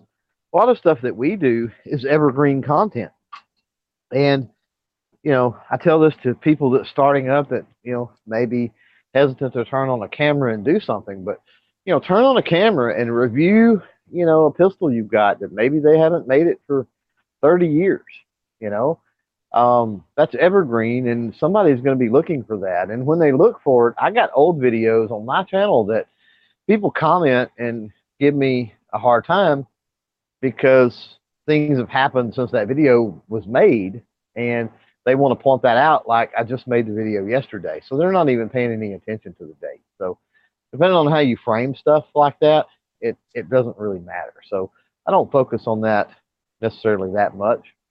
Um, my plan for this year is going to be to take, um, I'm really going to work Instagram hard because I've been working Instagram hard. So my goal is to is to do a flurry of Instagram, um, pretty much um, I don't know, three, maybe four times a day.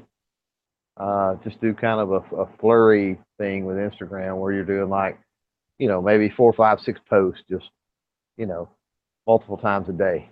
And then, um, of course, do a little bit of live and then work on the, the produced stuff when I get home. The bigger picture for me is going to be, um, honestly, is going to be the contacts and set up um, podcast appearances and you know try to do some different things like that for down the road. So it's not anything again I've got to do during necessarily during shot. It's utilizing shot to make those connections to then you know have that content that's you know six months from now and six months from now if there's a new product or that product's failed or you know whatever they can talk about that as well so uh, it's got kind of an added uh, i don't know it's kind of an added dynamic to what we did last year. Before somebody else jumps in, let me challenge the audience because this isn't supposed to be sit back and watch. It's supposed to be interact and use your keyboards. So I asked the question and then Clover answered it. And that's interesting to me. I don't want to cut off too much here, so I won't start a whole topic, but I'm curious to see what the people out there listening are thinking as far as uh, time wise. Do you look forward to shot show in order to see what comes up first or are you at, at, the edge of your seat watching for the new stuff as it comes in live or like clover said uh, who cares as long as it comes out and you know more the merrier as far as you know then there's something to watch later uh, i'm just curious to hear what the audience says and i know it kind of derailed ghost there and whoever else but the questions were uh, how do you guys set up your rooms with your stuff how do you deal with moving stuff off your phones and then backups, backups? Well, uh, uh, I can answer that if you want me to. But the one thing that's going to be different for me this year than was last year is I really didn't do Instagram last year. So the one thing that I'll be doing as far as you get it instantly is Instagram. And when I'm at booth, I'll take a picture of a new guns or different stuff, and I'll put pictures on Instagram. But the videos are going to come out after I get home. So I think really the only real time thing that I'm going to be trying to do throughout Shot Show is Instagram. That's easy. And you know, you take a picture you, and you upload it. It's there. You you mentioned that I did I didn't get to it for whatever reason, but I, I will be taking my laptop this year. I don't know how much I will actually yeah, be using, but it is gonna be. it is gonna go. And I will have, of course, my backup drive. So yeah, with all the backups, that's very important. that's something that I did not do last year. I mean, everything was Yeah. on, um, yeah, everything was on phones and all of that. And if it had got lost or broken or whatever, I'd have been screwed. So yeah, Now, what were the questions sure. again, G? back up. I guess I threw a bunch of them at you. I'm learning from Ghost. Throw a message, Yeah, right on. see what happens. So uh, Thanks. I was thinking about the stuff. You know, when when Mike said that he wasn't bringing a laptop, like man, it'd be great to not bring a laptop. But then, so I was wondering what you guys do in your rooms, like as far as spreading stuff out, or how you how do you create an office or not.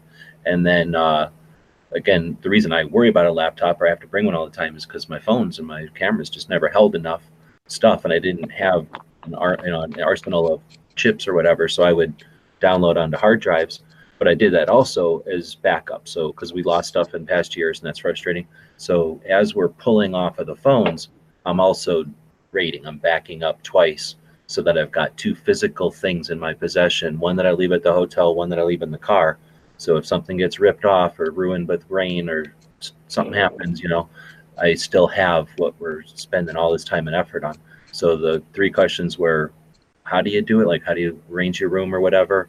How do you deal with pulling stuff off the devices? And then how do you deal with backups?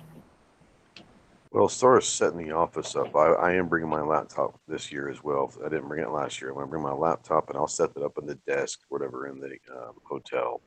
When I get home, I'll do the same thing you're doing. I'm going to go ahead and pull my stuff off the SD cards and put them on my computer hard drive. And then I'll also put them on an external hard drive. So I'll have them both backed up in two different places. And then I'll also keep them on the SD card as well. And I'm bringing a ton of SD cards. So I'll have three different places where the, that stuff will be will be on there, and I really don't. I won't erase those SD cards. I'll just have them in three different places, um, and then I have a bunch of outlets that I'll be having everything charged up in, in the night before. So I mean, I'll be using that for basically charging. Uh, I have a, a dock that has like six different things you can charge at once. I'll be charging everything at night, but as far as Uh, clearing your I just have to remind everyone this chat has a strict no docking policy. But go ahead. Oh, okay. Well, I will not have a dock, but I'll be charging my things through a floating uh, gizmo. How about that? No, that's a good point too. And you guys bring? I always bring at least one. I leave them in the van now. The what do you call? Like I call them octopus, like the thing you shove in the wall, and then it's got eight power things on it because like at a Oh, yeah. hotel, and it's Oh, got yeah. two, and they're behind the bed or something. Yeah, I've got two or three of those just in case, but I've got one that'll plug into an outlet that has like seven or eight USB plugins in that instead of like other Yeah. ones, you know. Yeah, me too. So Pink is talking about getting into Hangouts and stuff like that. You guys are all just doing it all phone. You're all phoning it in this year to the things we're going to be doing, or the what if you get there and it turns out you meet some people and they're doing a Hangout or something, or they're doing a Skype or something. You're just going to phone it. Nobody's bringing a laptop, in other words. Yeah, I'm bringing a laptop. Are Oh. you talking about two shot show? I'm not bringing it to the actual show. It's going to stay in the hotel. Maybe that's where I misunderstood. Okay, okay. You're bringing one to Vegas, Mike, or not even bringing it to Vegas? I'm not even bringing it to Vegas. Okay, that, I guess I was thinking not even to Vegas and not the show itself. You're right. I never bring a, sh- a theater two shot show the building. Like there's no need. Yeah, I think um the one thing with me was when I went to US yeah, it was when I went to the USAA convention and NRA because USAA was smaller than um um NRA. But I think I, it was I stayed out like getting content and talking to people and interacting with everybody. By the time I got back to the hotel room, I went to sleep, and by the time I woke up, it was time to do it all over again. So um, I think that was the one factor that, you know, and then two traveling around on an airplane with all that stuff, and you know, so I was like, okay, I'm just gonna cut it down. So I'm trying to come to Vegas with one bag, two minimal, And with the uh, option of going home with stuff, or just because you want to travel light both ways. No, no. Anything I get extra that I have to bring home, I'm gonna put it in the mail and just ship it back to me. Okay. And I can definitely understand because I only got the one lap. Well, I got two laptops now. yeah, Two laptops now, thanks to Pink. But I've only got like one laptop usually at a time, and I don't like two. I'm always concerned when I'm dragging it around because it's just more potential for it to break. Well, um, Mike mentioned something that I've got some experience with. It's not the greatest. Um, so something to keep in mind, Mike.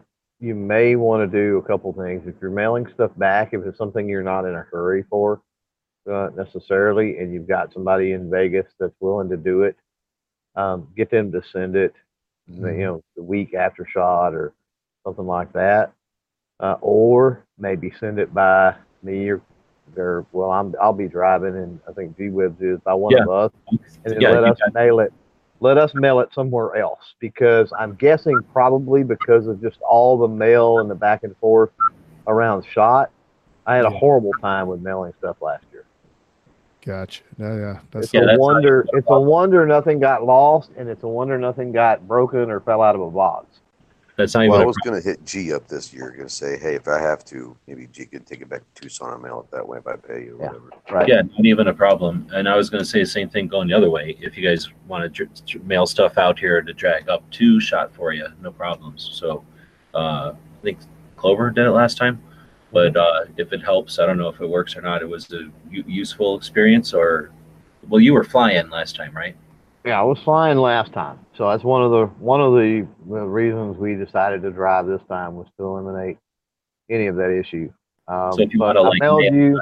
To me, or Well, I mailed you Yeah. one box, and I was able to minimize my clothes and all that kind of stuff, and actually get all that into one box. And I mailed that to you. But then coming back, there was either four or five boxes, and one box showed up like it should have, and the rest were all lost and rerouted. And then they got here, and they had, had gashes ripped in them, and you know, it was it was horrible. Once they finally all showed up, I did finally get everything, and I don't think anything fell out or was missing.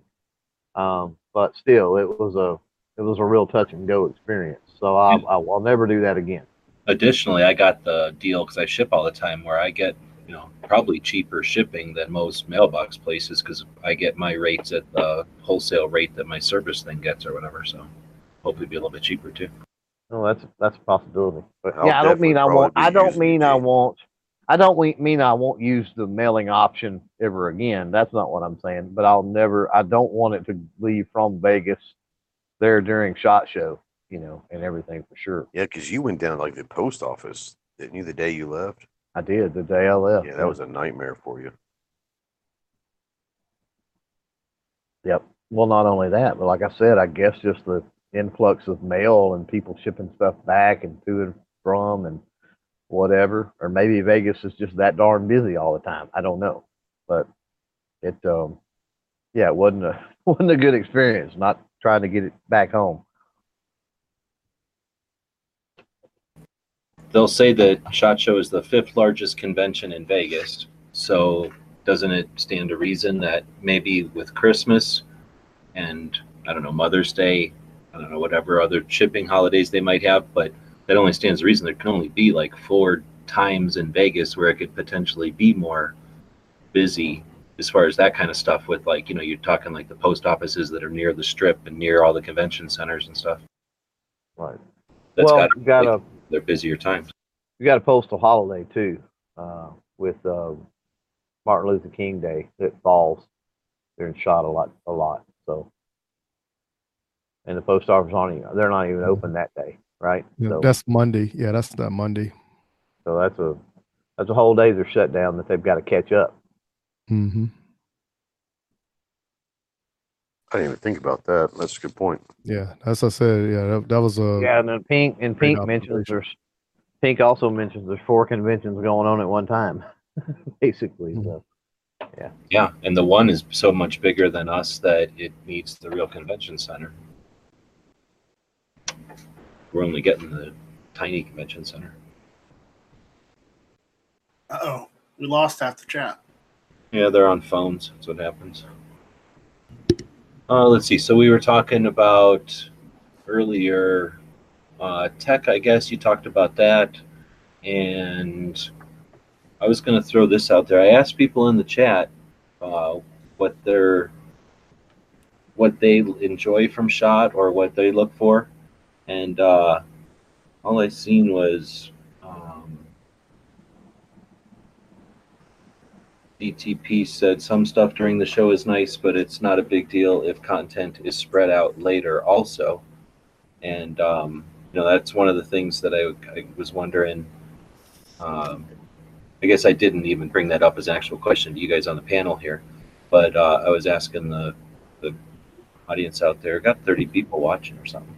So um, nobody's really replying to that, but um, when you guys watch stuff from Shot Show, you guys on the panel here, um, you're not watching. I mean, I I literally never been not at Shot Show, so I don't know what it's like to be sitting at home watching stuff. Does it just get so flooded it gets like you roll your eyes, or is it like, oh, hot damn, Shot Show's on. I can't wait to see all the new stuff, and it's like, oh, somebody will go live out of nowhere. It's like an exciting week, or is it just a I don't know. What's it like when you're watching Shot Show for a week? I've never, I've never been one to just wait for Shot Show Week and peruse the internet and YouTube, just looking for anything and everything media wise that's coming out of Shot Show.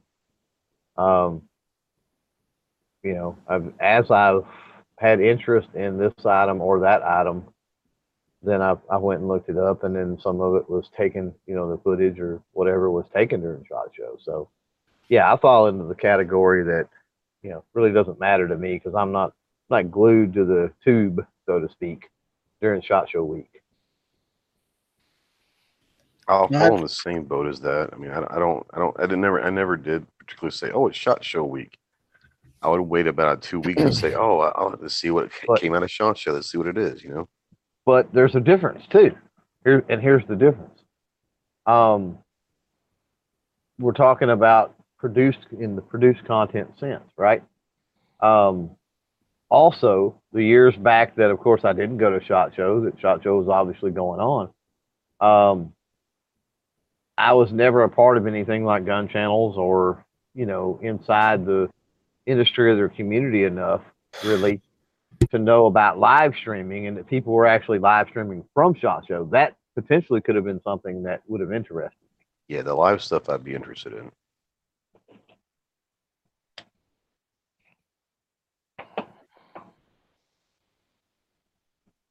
So yeah, I'm sorry. I, I think I cut Gary up. I apologize, Gary. No, you're fine. I was just gonna say, uh, I always did kind of look forward to at least the last couple of years anyway. You'll find there's a lot of repetitive stuff out there. About the time somebody hits a video with this new gun, then there's 20 videos on that gun. After a while, it's all the same thing. But uh, and a good portion of the videos, if you follow a lot of gun channels like I do, your feed will be full of shot show stuff. But I always look through it to see if there's anything interesting in there. A lot of times the companies will put their own videos out there during shot too. That's true. That is the truth. I like that. That, yeah, that is true. And uh, I do the same thing as Gary mostly. Yeah, and uh, yesterday, Pomade out there saying that a lot of people go and want to be the first to drop a video about something, um, and I can get that to an extent with with some people. The problem with that is what um, what Rich White said up above that is that a lot of that stuff is announced and everything else before even shot show you know about pretty much all of it. So, you Yeah, know, but my my take on it is, But sometimes you don't see pictures or vi- visual representations. Or production values poor because you're rushing to get it out. yeah, Yeah. well, that's true too. But with uh, the, I don't know, there's a lot of pictures and there's even a lot of, I've seen a lot of pictures and a lot of video on stuff that you know, supposedly releasing it at shot already. So, you know, I don't know. I guess Yeah. I guess it just depends on the product. It depends on certain things. I guess there's for some things that may be the case, but again, like I said, it's so. Well, I don't know what the word is. G Webs used it last year when we were gearing up, and I don't know if it was about being fluid or whatever, but it just seems like it seems like stuff's all over the place.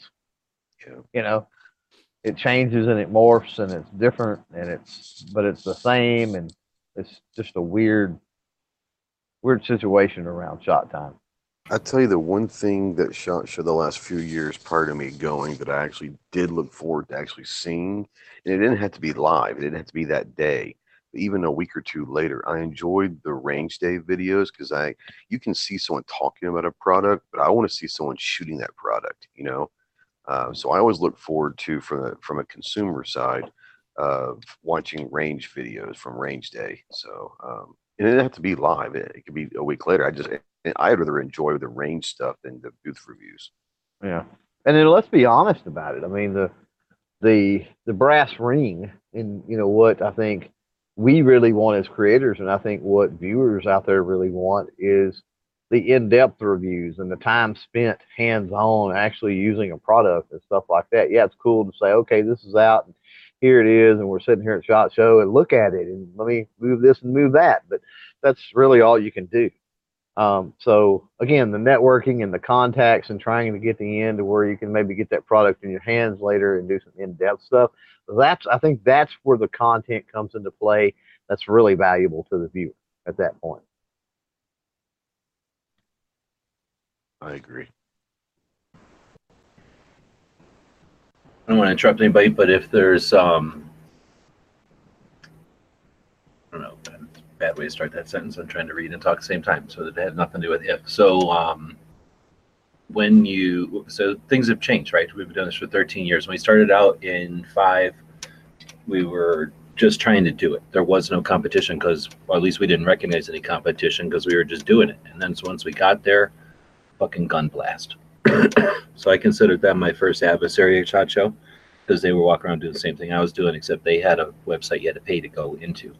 And I thought that was bullshittery, so I was gonna be the like free version of Gunblast and take better pictures. So um, you know, you you got um uh I don't know if that's even competition because they didn't know we existed. I just they got one year they were in front of us in line. Back in the day, they would open the doors. Like I guess they still open the doors, but when we were new, we didn't know you couldn't get in first, so we would sit there in line like everybody else. And Gunblast was in front of us one time, and we were like, "Dang, it, how did they get here first, right?" So uh, that was our whatever our interpretation. Our we interpreted that as an adversary, and we would compare to them.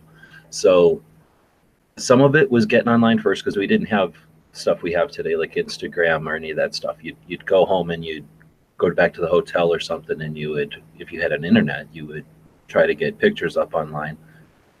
So that was pictures, and then video came along, and when video was brand new in 2008, nine, well nine really, and ten.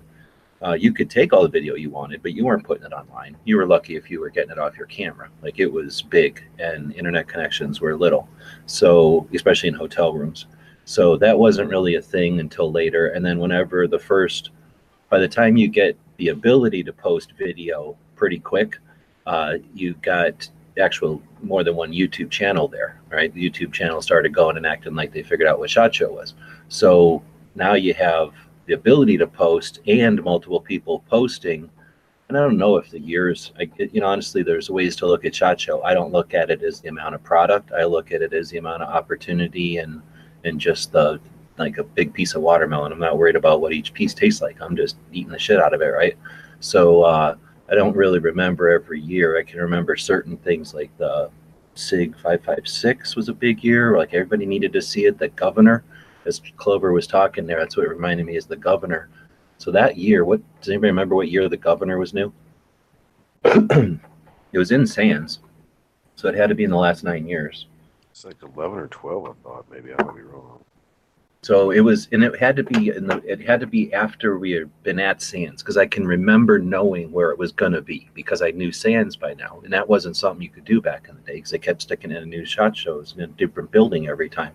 So uh, anyhow, what I was getting at is that I can remember having my strategy for that year, like I'm getting the be the I'm going to be the first governor video, and I honestly don't remember if I was or not. It probably was because I don't know if anybody else even cared, right? But um, there's there's been different uh, eras, I guess, of Shot Show. Now, again, I don't know everybody that goes to Shot Show. I'm mostly aware from my experience on forums and stuff of military law enforcement training, right? You know, Jaeger's forum, the various gun forums that I was interested in, AKs and stuff. and then the Arizona forum is really heavily into training. Uh, so, uh, and, and going to shooting matches and stuff. So that's the kind of stuff I was paying attention to. Now there might have been hunter coverage, or there might have been sport competition shooting coverage that I wasn't aware of that was there, and I just wasn't aware of them, so I never considered them, you know, as part of like, you know, other people creating content and shot. Anyway, so I, I guess this is evolving and it'll continue to evolve. It's certainly not going to stay where it's at right now for any length of time, but that element of getting to shot show and like being in line and, and like I say, once you figure out how to get in sooner than even, you know, opening, uh, you know, being able to get stuff first, like really first, like all that stuff is different levels of, in, you know, just challenge, I guess, maybe like a level of achievement or something, just to be able to say you've done it kind of thing. But uh, I was also finally getting around to the concept that if you're the first one to put up, let's say the governor again, or the S, the uh, SIG 556, that was back in like 2006, if I remember right, or six, maybe seven. It was a long time ago. So I remember taking digital pictures of that and literally debating, like, I'm going to go back to the hotel room and post these because there's like more value in me posting these first than there is posting them tonight and having gathered a bunch of other pictures. I can remember at Shot Show one year. What the hell did we shoot? I think it was when Angie shot the, not Angelina, but Angie shot the first. She was the first person outside of the company Glock to shoot the Gen 4 Glock, and we were like, wow, that's you know something we kind of it happened, and uh, and I remember saying like that's significant enough. I just think that's cool. Like Angie's awesome, and she's the first human being outside of a Glock employee to pull a trigger on a Glock uh, Gen 4 so I left the media day. You know, back then there was no signal out there, probably no signal now. I had to leave. I had to like go back into Boulder City to push that video up. And I think that was still phones. Like I was able to do that on the phone. It was shitty, but it wasn't Instagram. It was like YouTube. Maybe I had to pull out a laptop. Uh, anyway, so there's a couple of times where we've had things that were first, right? Where we got something first, or we were the first to take picture of it at least, or at least since we various years decided we're going to be first this year. Like going off in tangents, but the media room, right? The, the computers up there didn't have internet. There was no internet back in the day. So the media room computers were to like print stuff or to like, I guess that would be it, print stuff. You could look at stuff on the internet, I guess, but you Or certainly write something maybe. yeah, you weren't posting much. You could write a blog, I guess. And then maybe by year 2008, there was more computers up there and they had a Mac up there. But um, there was these two son of a bitch blogging like networks and they would sit on them like like they owned them and they would just leave one guy up there and we were trying to do the same thing so that's why we noticed what they were doing. Uh, we had like one per, our idea was to have one of the computers monopolized and then just have our guys run up and back with pictures and then have one person posting the whole time but using shot show's laptop or you know, computer there because what are you going to do drag a tower up to the media room and then where are you going to plug it in right? There was no laptops or nothing back then or at least nobody could afford that kind of stuff. So anyway, there's been like these little competitions we've had with people over the years as tech changed or whatever. But all this gets back to we're looking at it from the creation side and the gathering side, and then the how do you get it up to distribute it side, which here we are today where you can pretty much do it all from your phone and do it immediately. So I guess there's that technical hurdle isn't a challenge. So there's not going to be as much competition there since we're almost all dealing with like the same tools uh, and the same ability. Uh, but what we had back then is if you were the first to put a video of the governor up or the first to do a blog post with six or eight pictures of the SR 556 or whatever it was, as soon as the conversation, like Tuesday morning, as soon as that conversation started, because people are aware of it, I mean, we might not be chomping at the bit for this data, but somebody cares about the governor and somebody cares about the 556. As soon as you put the first thing out there, those people that care grab it and it's over on that forum where they're absorbing the shit out of it. And what's I think a dynamic to that is like, you know, you're getting devoured first. Like, oh, here's the first pictures of it. Oh, this guy knows what he's talking about, or this guy doesn't. And then the next thing comes along, and the third thing, these people that are really, really, really into whatever it might be, they're looking at your thing and then comparing it to the second guy's. And then they're watching yours again to compare it to, oh, the first one had a version of the scope or something, or you can't really see the sight in that first one again. So your stuff is compared to everybody else going along potentially, and you get just mad views. So dismissing it because you're not interested is valid, and dismissing it because it's not a facet anymore is valid. But is there something? This is where I'm getting this into a question after all this.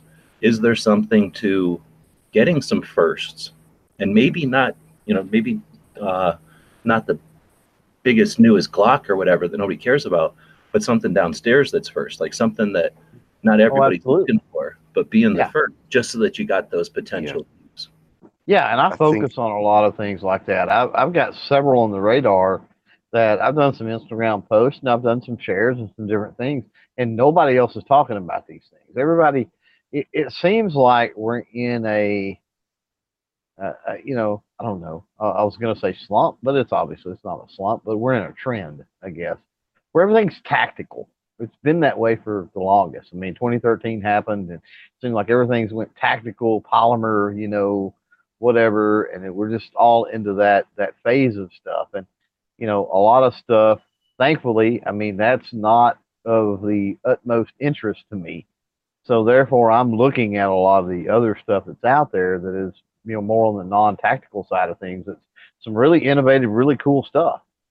Um, and yeah, in that sense of being the first or one of the few, even ever, you could say, um, to get certain items and and be able to look at them and lay hands on them and get pictures of them and all that. Yeah, I mean, absolutely. I mean, I think that's I think that's valid. Um, I I tell you that it happened for me last year, and I mean Clover was there also. But you know, we went to a booth that had nobody there, and it was SAR USA.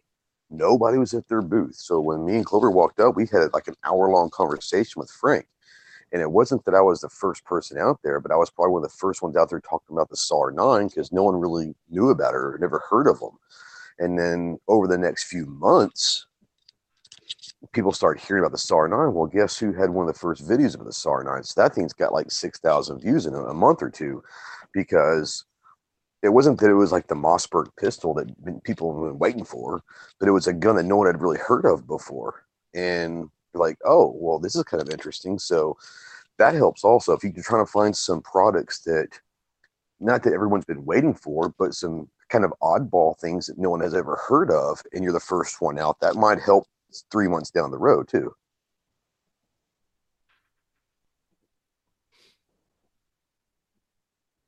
Oh yeah, when you're talking like a, an inventory or a like a catalog of videos, yeah, you've got the only, let's say like one of the obscure guns downstairs or a hunting tool or a cooler adapter or something like yeah, you've got one of the only videos or the only video of something that's you know getting any kind of blip on a radar. because no one was paying attention to them, so it worked out for me.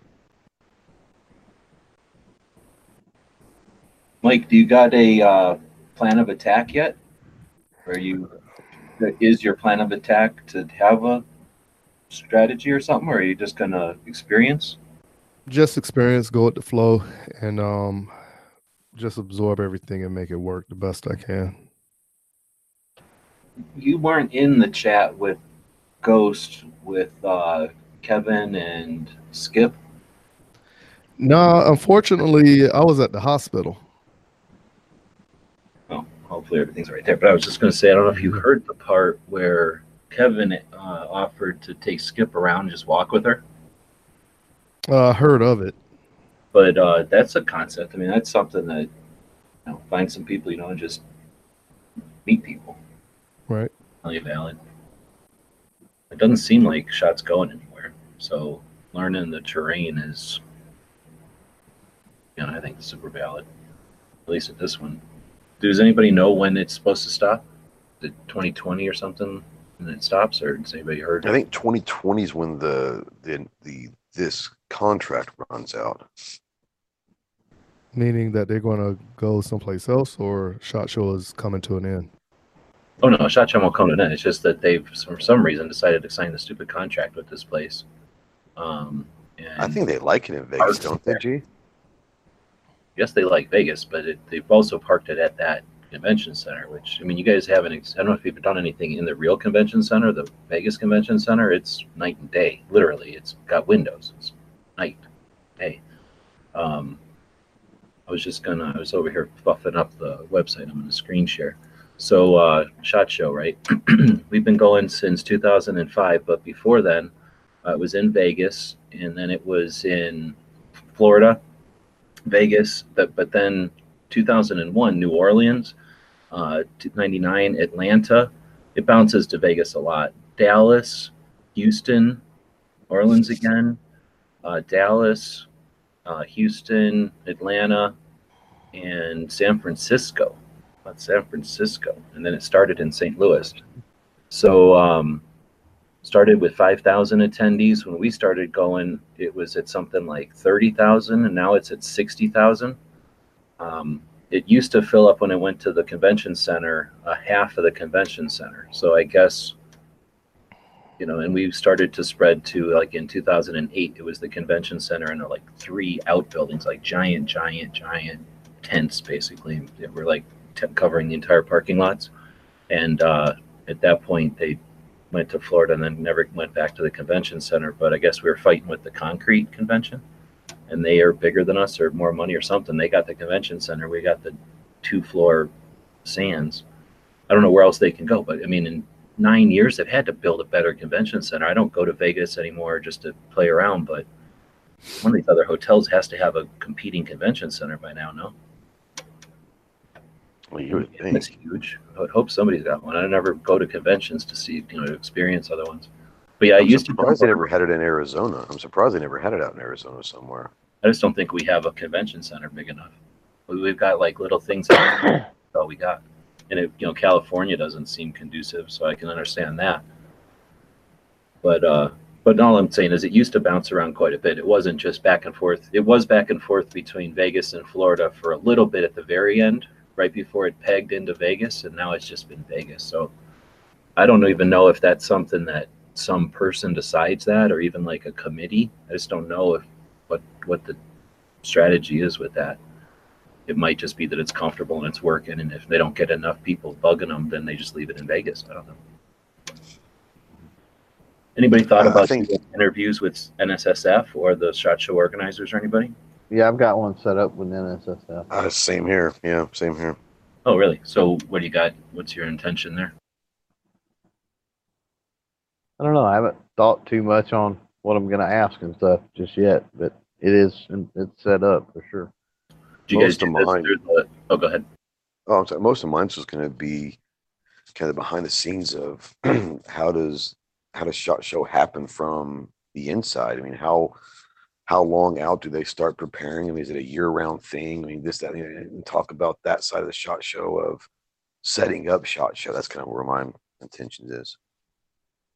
And from that angle, I got to assume that having this consistent floor plan and place and all that is probably efficient. Like that probably has to be the way to go. When they got it, when they don't even know what the floor plan is going to be, how can Yeah. somebody decide what their booth's going to look like? Don't even know where it or anything. With it. Well, I'm sure they're familiar by now. They could literally sit there and say, "Hey, we've got four booths open this year that were from not last year," and it's and and in their heads they know exactly where that booth is, either the dungeon or the fifth floor or the main floor or whatever. They know exactly where that booth is. They can they can explain somebody, and not only that, they can probably explain who's always around that also. So I'm sure it's very very familiar. All right, I got to cut off to I don't know what they're talking about over here again, but are Phoenix guns trash? And is a Bauer 25 ACP better than nothing? So a Bauer is a literally a replica. I think they're like a licensed copy of a baby Browning. So in 1908, when Browning decided the world needs a 25 ACP, he created it and he built the baby Browning to shoot it, and then millions of them have been made since then. Uh, the Bauer is the uh, stainless steel version. So instead of just making out of regular steel, they make it out of stainless steel, and it costs like a lot of money. Like they're not cheap.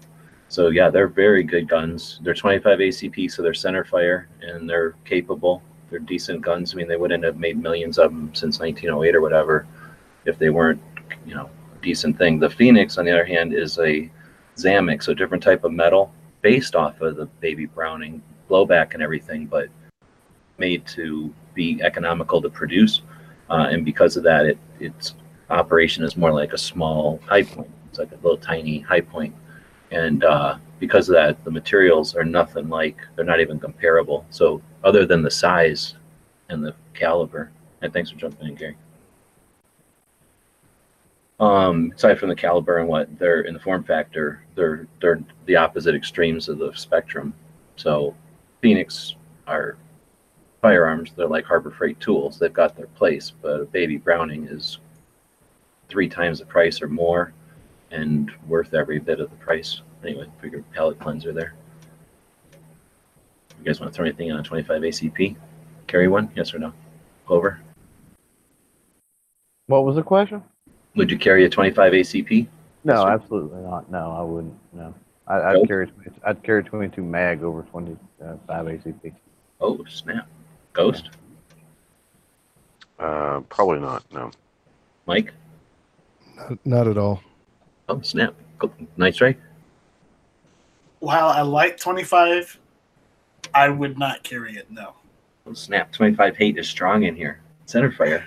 Totally worked. Worked 25, 25 80 strong in here, more so than 9 millimeter. Don't even get into that. So, anyway. uh, 25 ACP, I think it's a super cool little round. It's neat. It's like a little mini 45 ACP. Anyhow, so uh, I'll agree it's a cool round. I'll agree with it. You know, the heat factor and all that good stuff. Yeah. It's just a little. have you guys played with a Bauer before?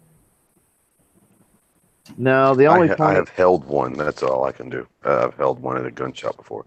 Should we yeah, have the a only channel shoot up in Vegas? Have a what? Should we have a gun channel shoot while we're in Vegas? Or is that too much to stack on to everybody's schedule?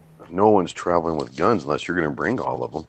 Right. Well, I'm just saying, I'm driving. and uh, Well, that I'm being driving. said, maybe if we, gotta- I don't- I imagine if we brought him to like, in- I know if we brought him to the sh- media shoot, they'd tell us to leave him there. Well, let us- Yeah.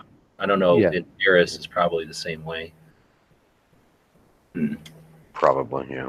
Yeah. My Well, main problem is I don't like dragging stuff because when I've got it here, I know there's people watching it, right? And when I drag it along, it's just a bunch of money you're leaving in a hotel room.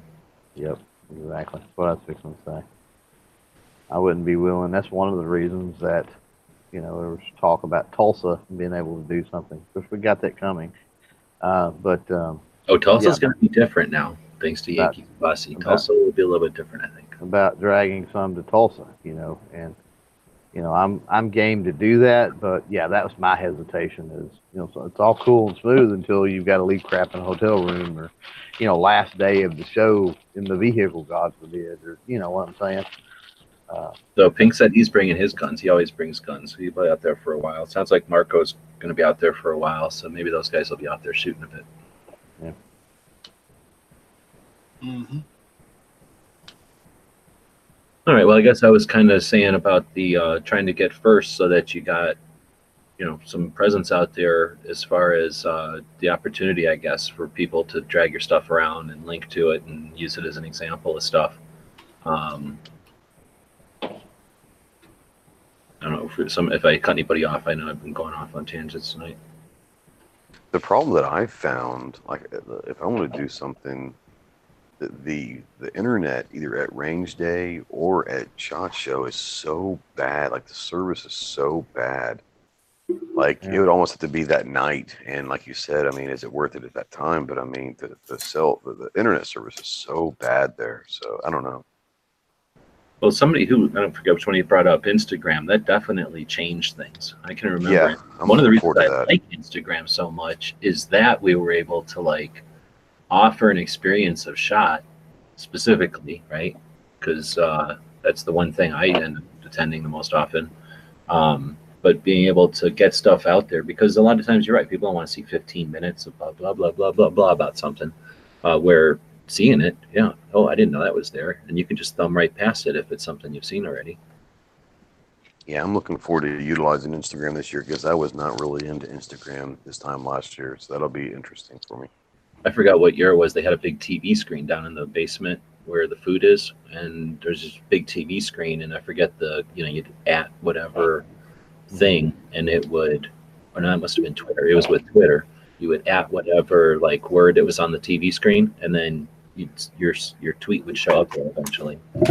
Yeah, that'd be Right. that'd be kind of cool if they utilized the big screen TV with the hashtag Shot Show 2019, and whoever's using that hashtag on Instagram, they would have like a live feed of all those pictures. That'd be kind of cool. I'm, I'm not saying that we did it, but there might be a picture somewhere of like Haas standing next to that TV screen with a tweet that says something like "I suck nuts" with a bunch of right arrows. I'm not saying that you did it, but you're not saying you didn't do it. Yeah, we did that like four or five times with people because we were sitting there, you know, just lazy. And we're like, oh look, if we tweet stuff, and then we the people would come up and talk to us, and be- we just moved our chairs so that we were looking towards that TV screen, and they'd be standing there next to the TV screen.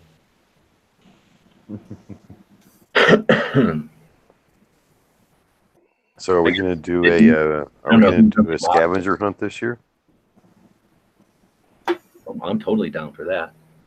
That'd be fun.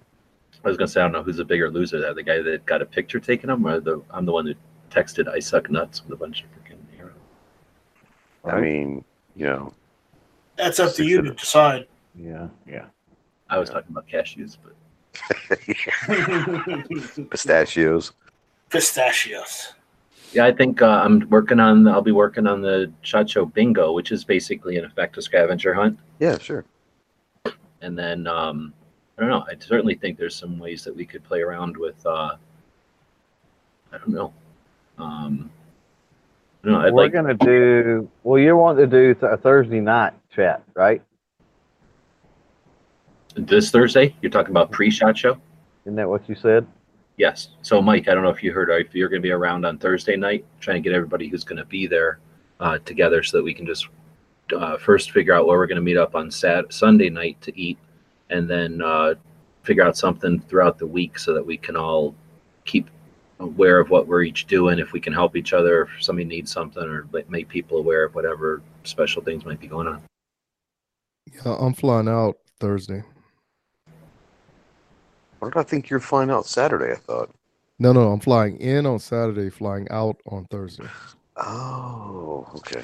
Yeah, that works. So Sunday we're going to try to meet up. So you're welcome to join us for the Sunday night, and then we're talking like uh, having like a hangout or something on like Monday, Tuesday, Wednesday, Thursday, Friday, whatever. So that um, again, so we're just all aware that we've got something that we can all meet up and chat with, so we don't have to all drive somewhere or show up at a restaurant at some time.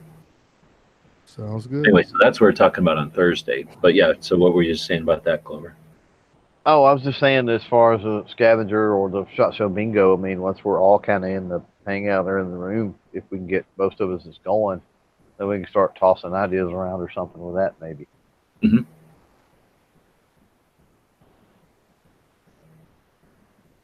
So when are you going to be in town, G? Saturday?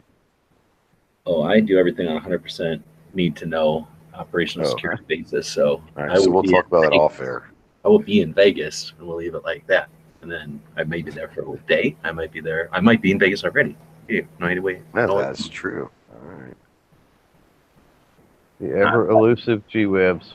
got way too many women trying to track me down. I Oh, think uh, you, You and you, and you and Mike, you and Mike may have that competition, man. I'm telling you. you know, Marco Marco has a shoe showdown. You guys might have a chick showdown in Vegas. All right.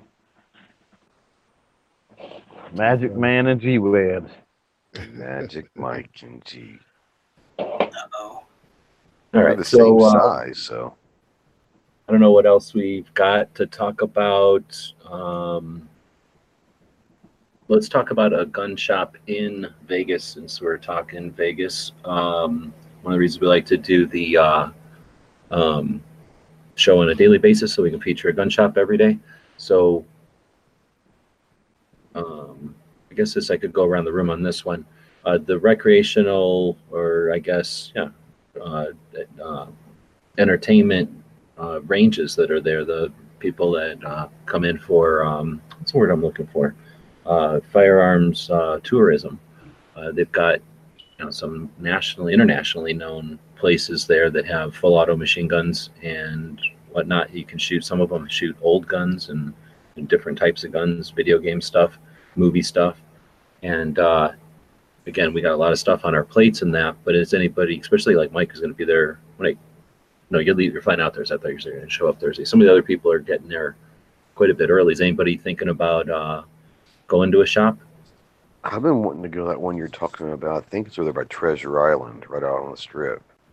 Behind That's it, that's said was pretty that- cool. Battlefield Vegas. Definitely the most elaborate. That's the one with the tanks, and you can literally rent. Yeah, that's and the drive one, over yeah. cars or something. Yeah.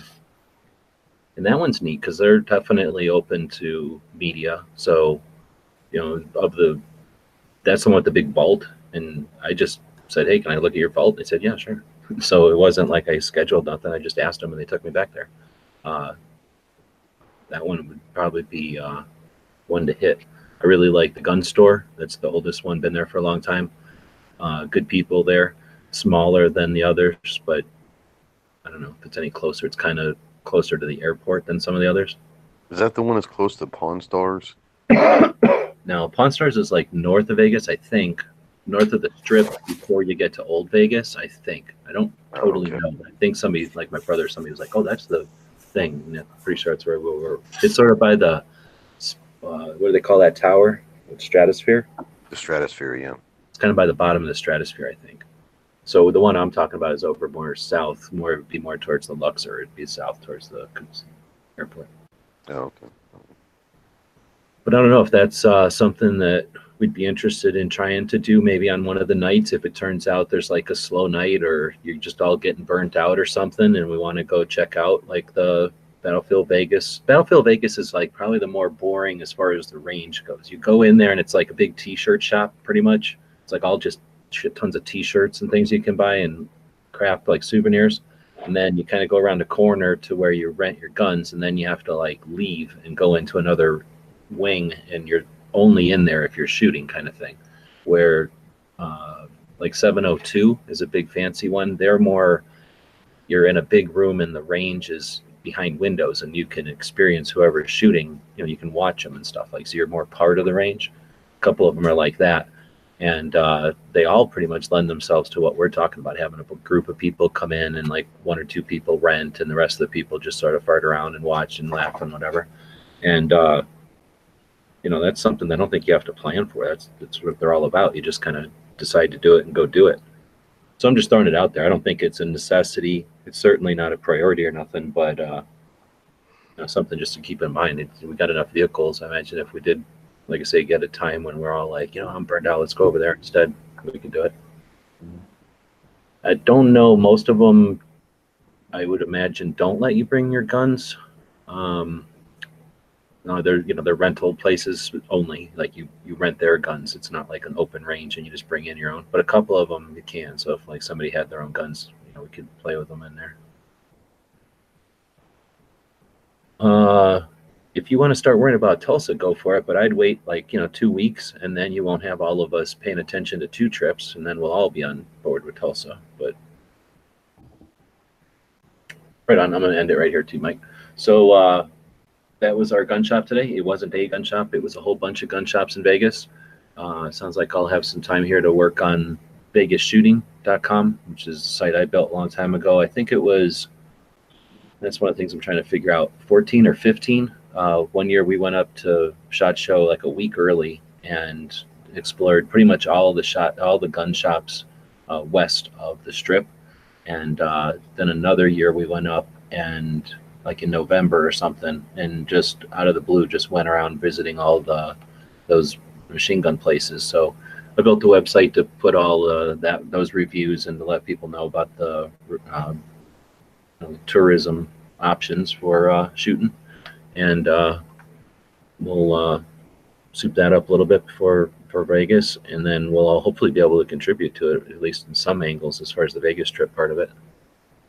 I'm thinking we're collecting enough info about traveling and um, hotels and dealing with luggage and rental cars and everything else that maybe there's some aspect to all of this that we are neglecting, like some travel side of it, or like how to travel either with guns or with cameras. Create some content specifically to that, give our chan- our, our projects a little bit more reach. That's an interesting concept. I never thought about the hassle of traveling with all this electronics and stuff. You know? Yeah, I mean, we talk about guns once in a while, but the traveling with the stuff is uh, is an aspect that more people are probably dealing with. Anyway, we're not getting a lot of response out there, but we are uh, getting a lot of slow and uh, a lot of dead air. so slow responses and dead air. So I think we'll wrap it up. Thanks everybody for joining us, and we'll see you back tomorrow. Bye, everyone. Oh wait, do you guys have any shows? Tomorrow's Tuesday. Everything's going on. Like Strike Yeah, has. tomorrow. Yeah, tomorrow sorry. night. Yeah. Yeah, tomorrow night we're gonna have uh, I think me, G, Clover, Mike, Rob Pincus, and Mike Sedini talking shot show. Uh, Like- yeah. and tomorrow night we're just uh, doing more of the same, hit or miss, every Tuesday nights, nine o'clock Eastern. Guess they never miss, huh? No, they don't. All right. Mike, thanks for jumping in. Always welcome. I'm I guess I'm shadow banned on my email, so I'm gonna figure out a better way to get emails out to people that they can recognize. And uh Clover, when you got something coming up? feel like Um, I don't. No, I don't have anything. I mean, there'll be a couple of video drops this week, and then uh, Friday I interviewed Charlie Cook, who does uh, riding shotgun with Charlie. So that'll be the Friday podcast this week. dang it. I don't I, I like getting them ahead of time, but you know, I already listened to that. So all right. Yeah. So uh uh thanks everybody for watching. I'm this. recording. I'm recording two more this week to cover, you know, shot show and the week after, so I don't got to rush through that. So you'll get, uh, you'll get freebies or you know whatever sneak peeks on Patreon this week. It'll all be good. Snap. You know what? That's something we should have touched on tonight. I'm not going to add it on tonight, but maybe Ghost or Night Strike, or I don't know. Maybe we can talk about it on Thursday. But the concept of what we're going to preload our channels with, or Oh, not, yeah.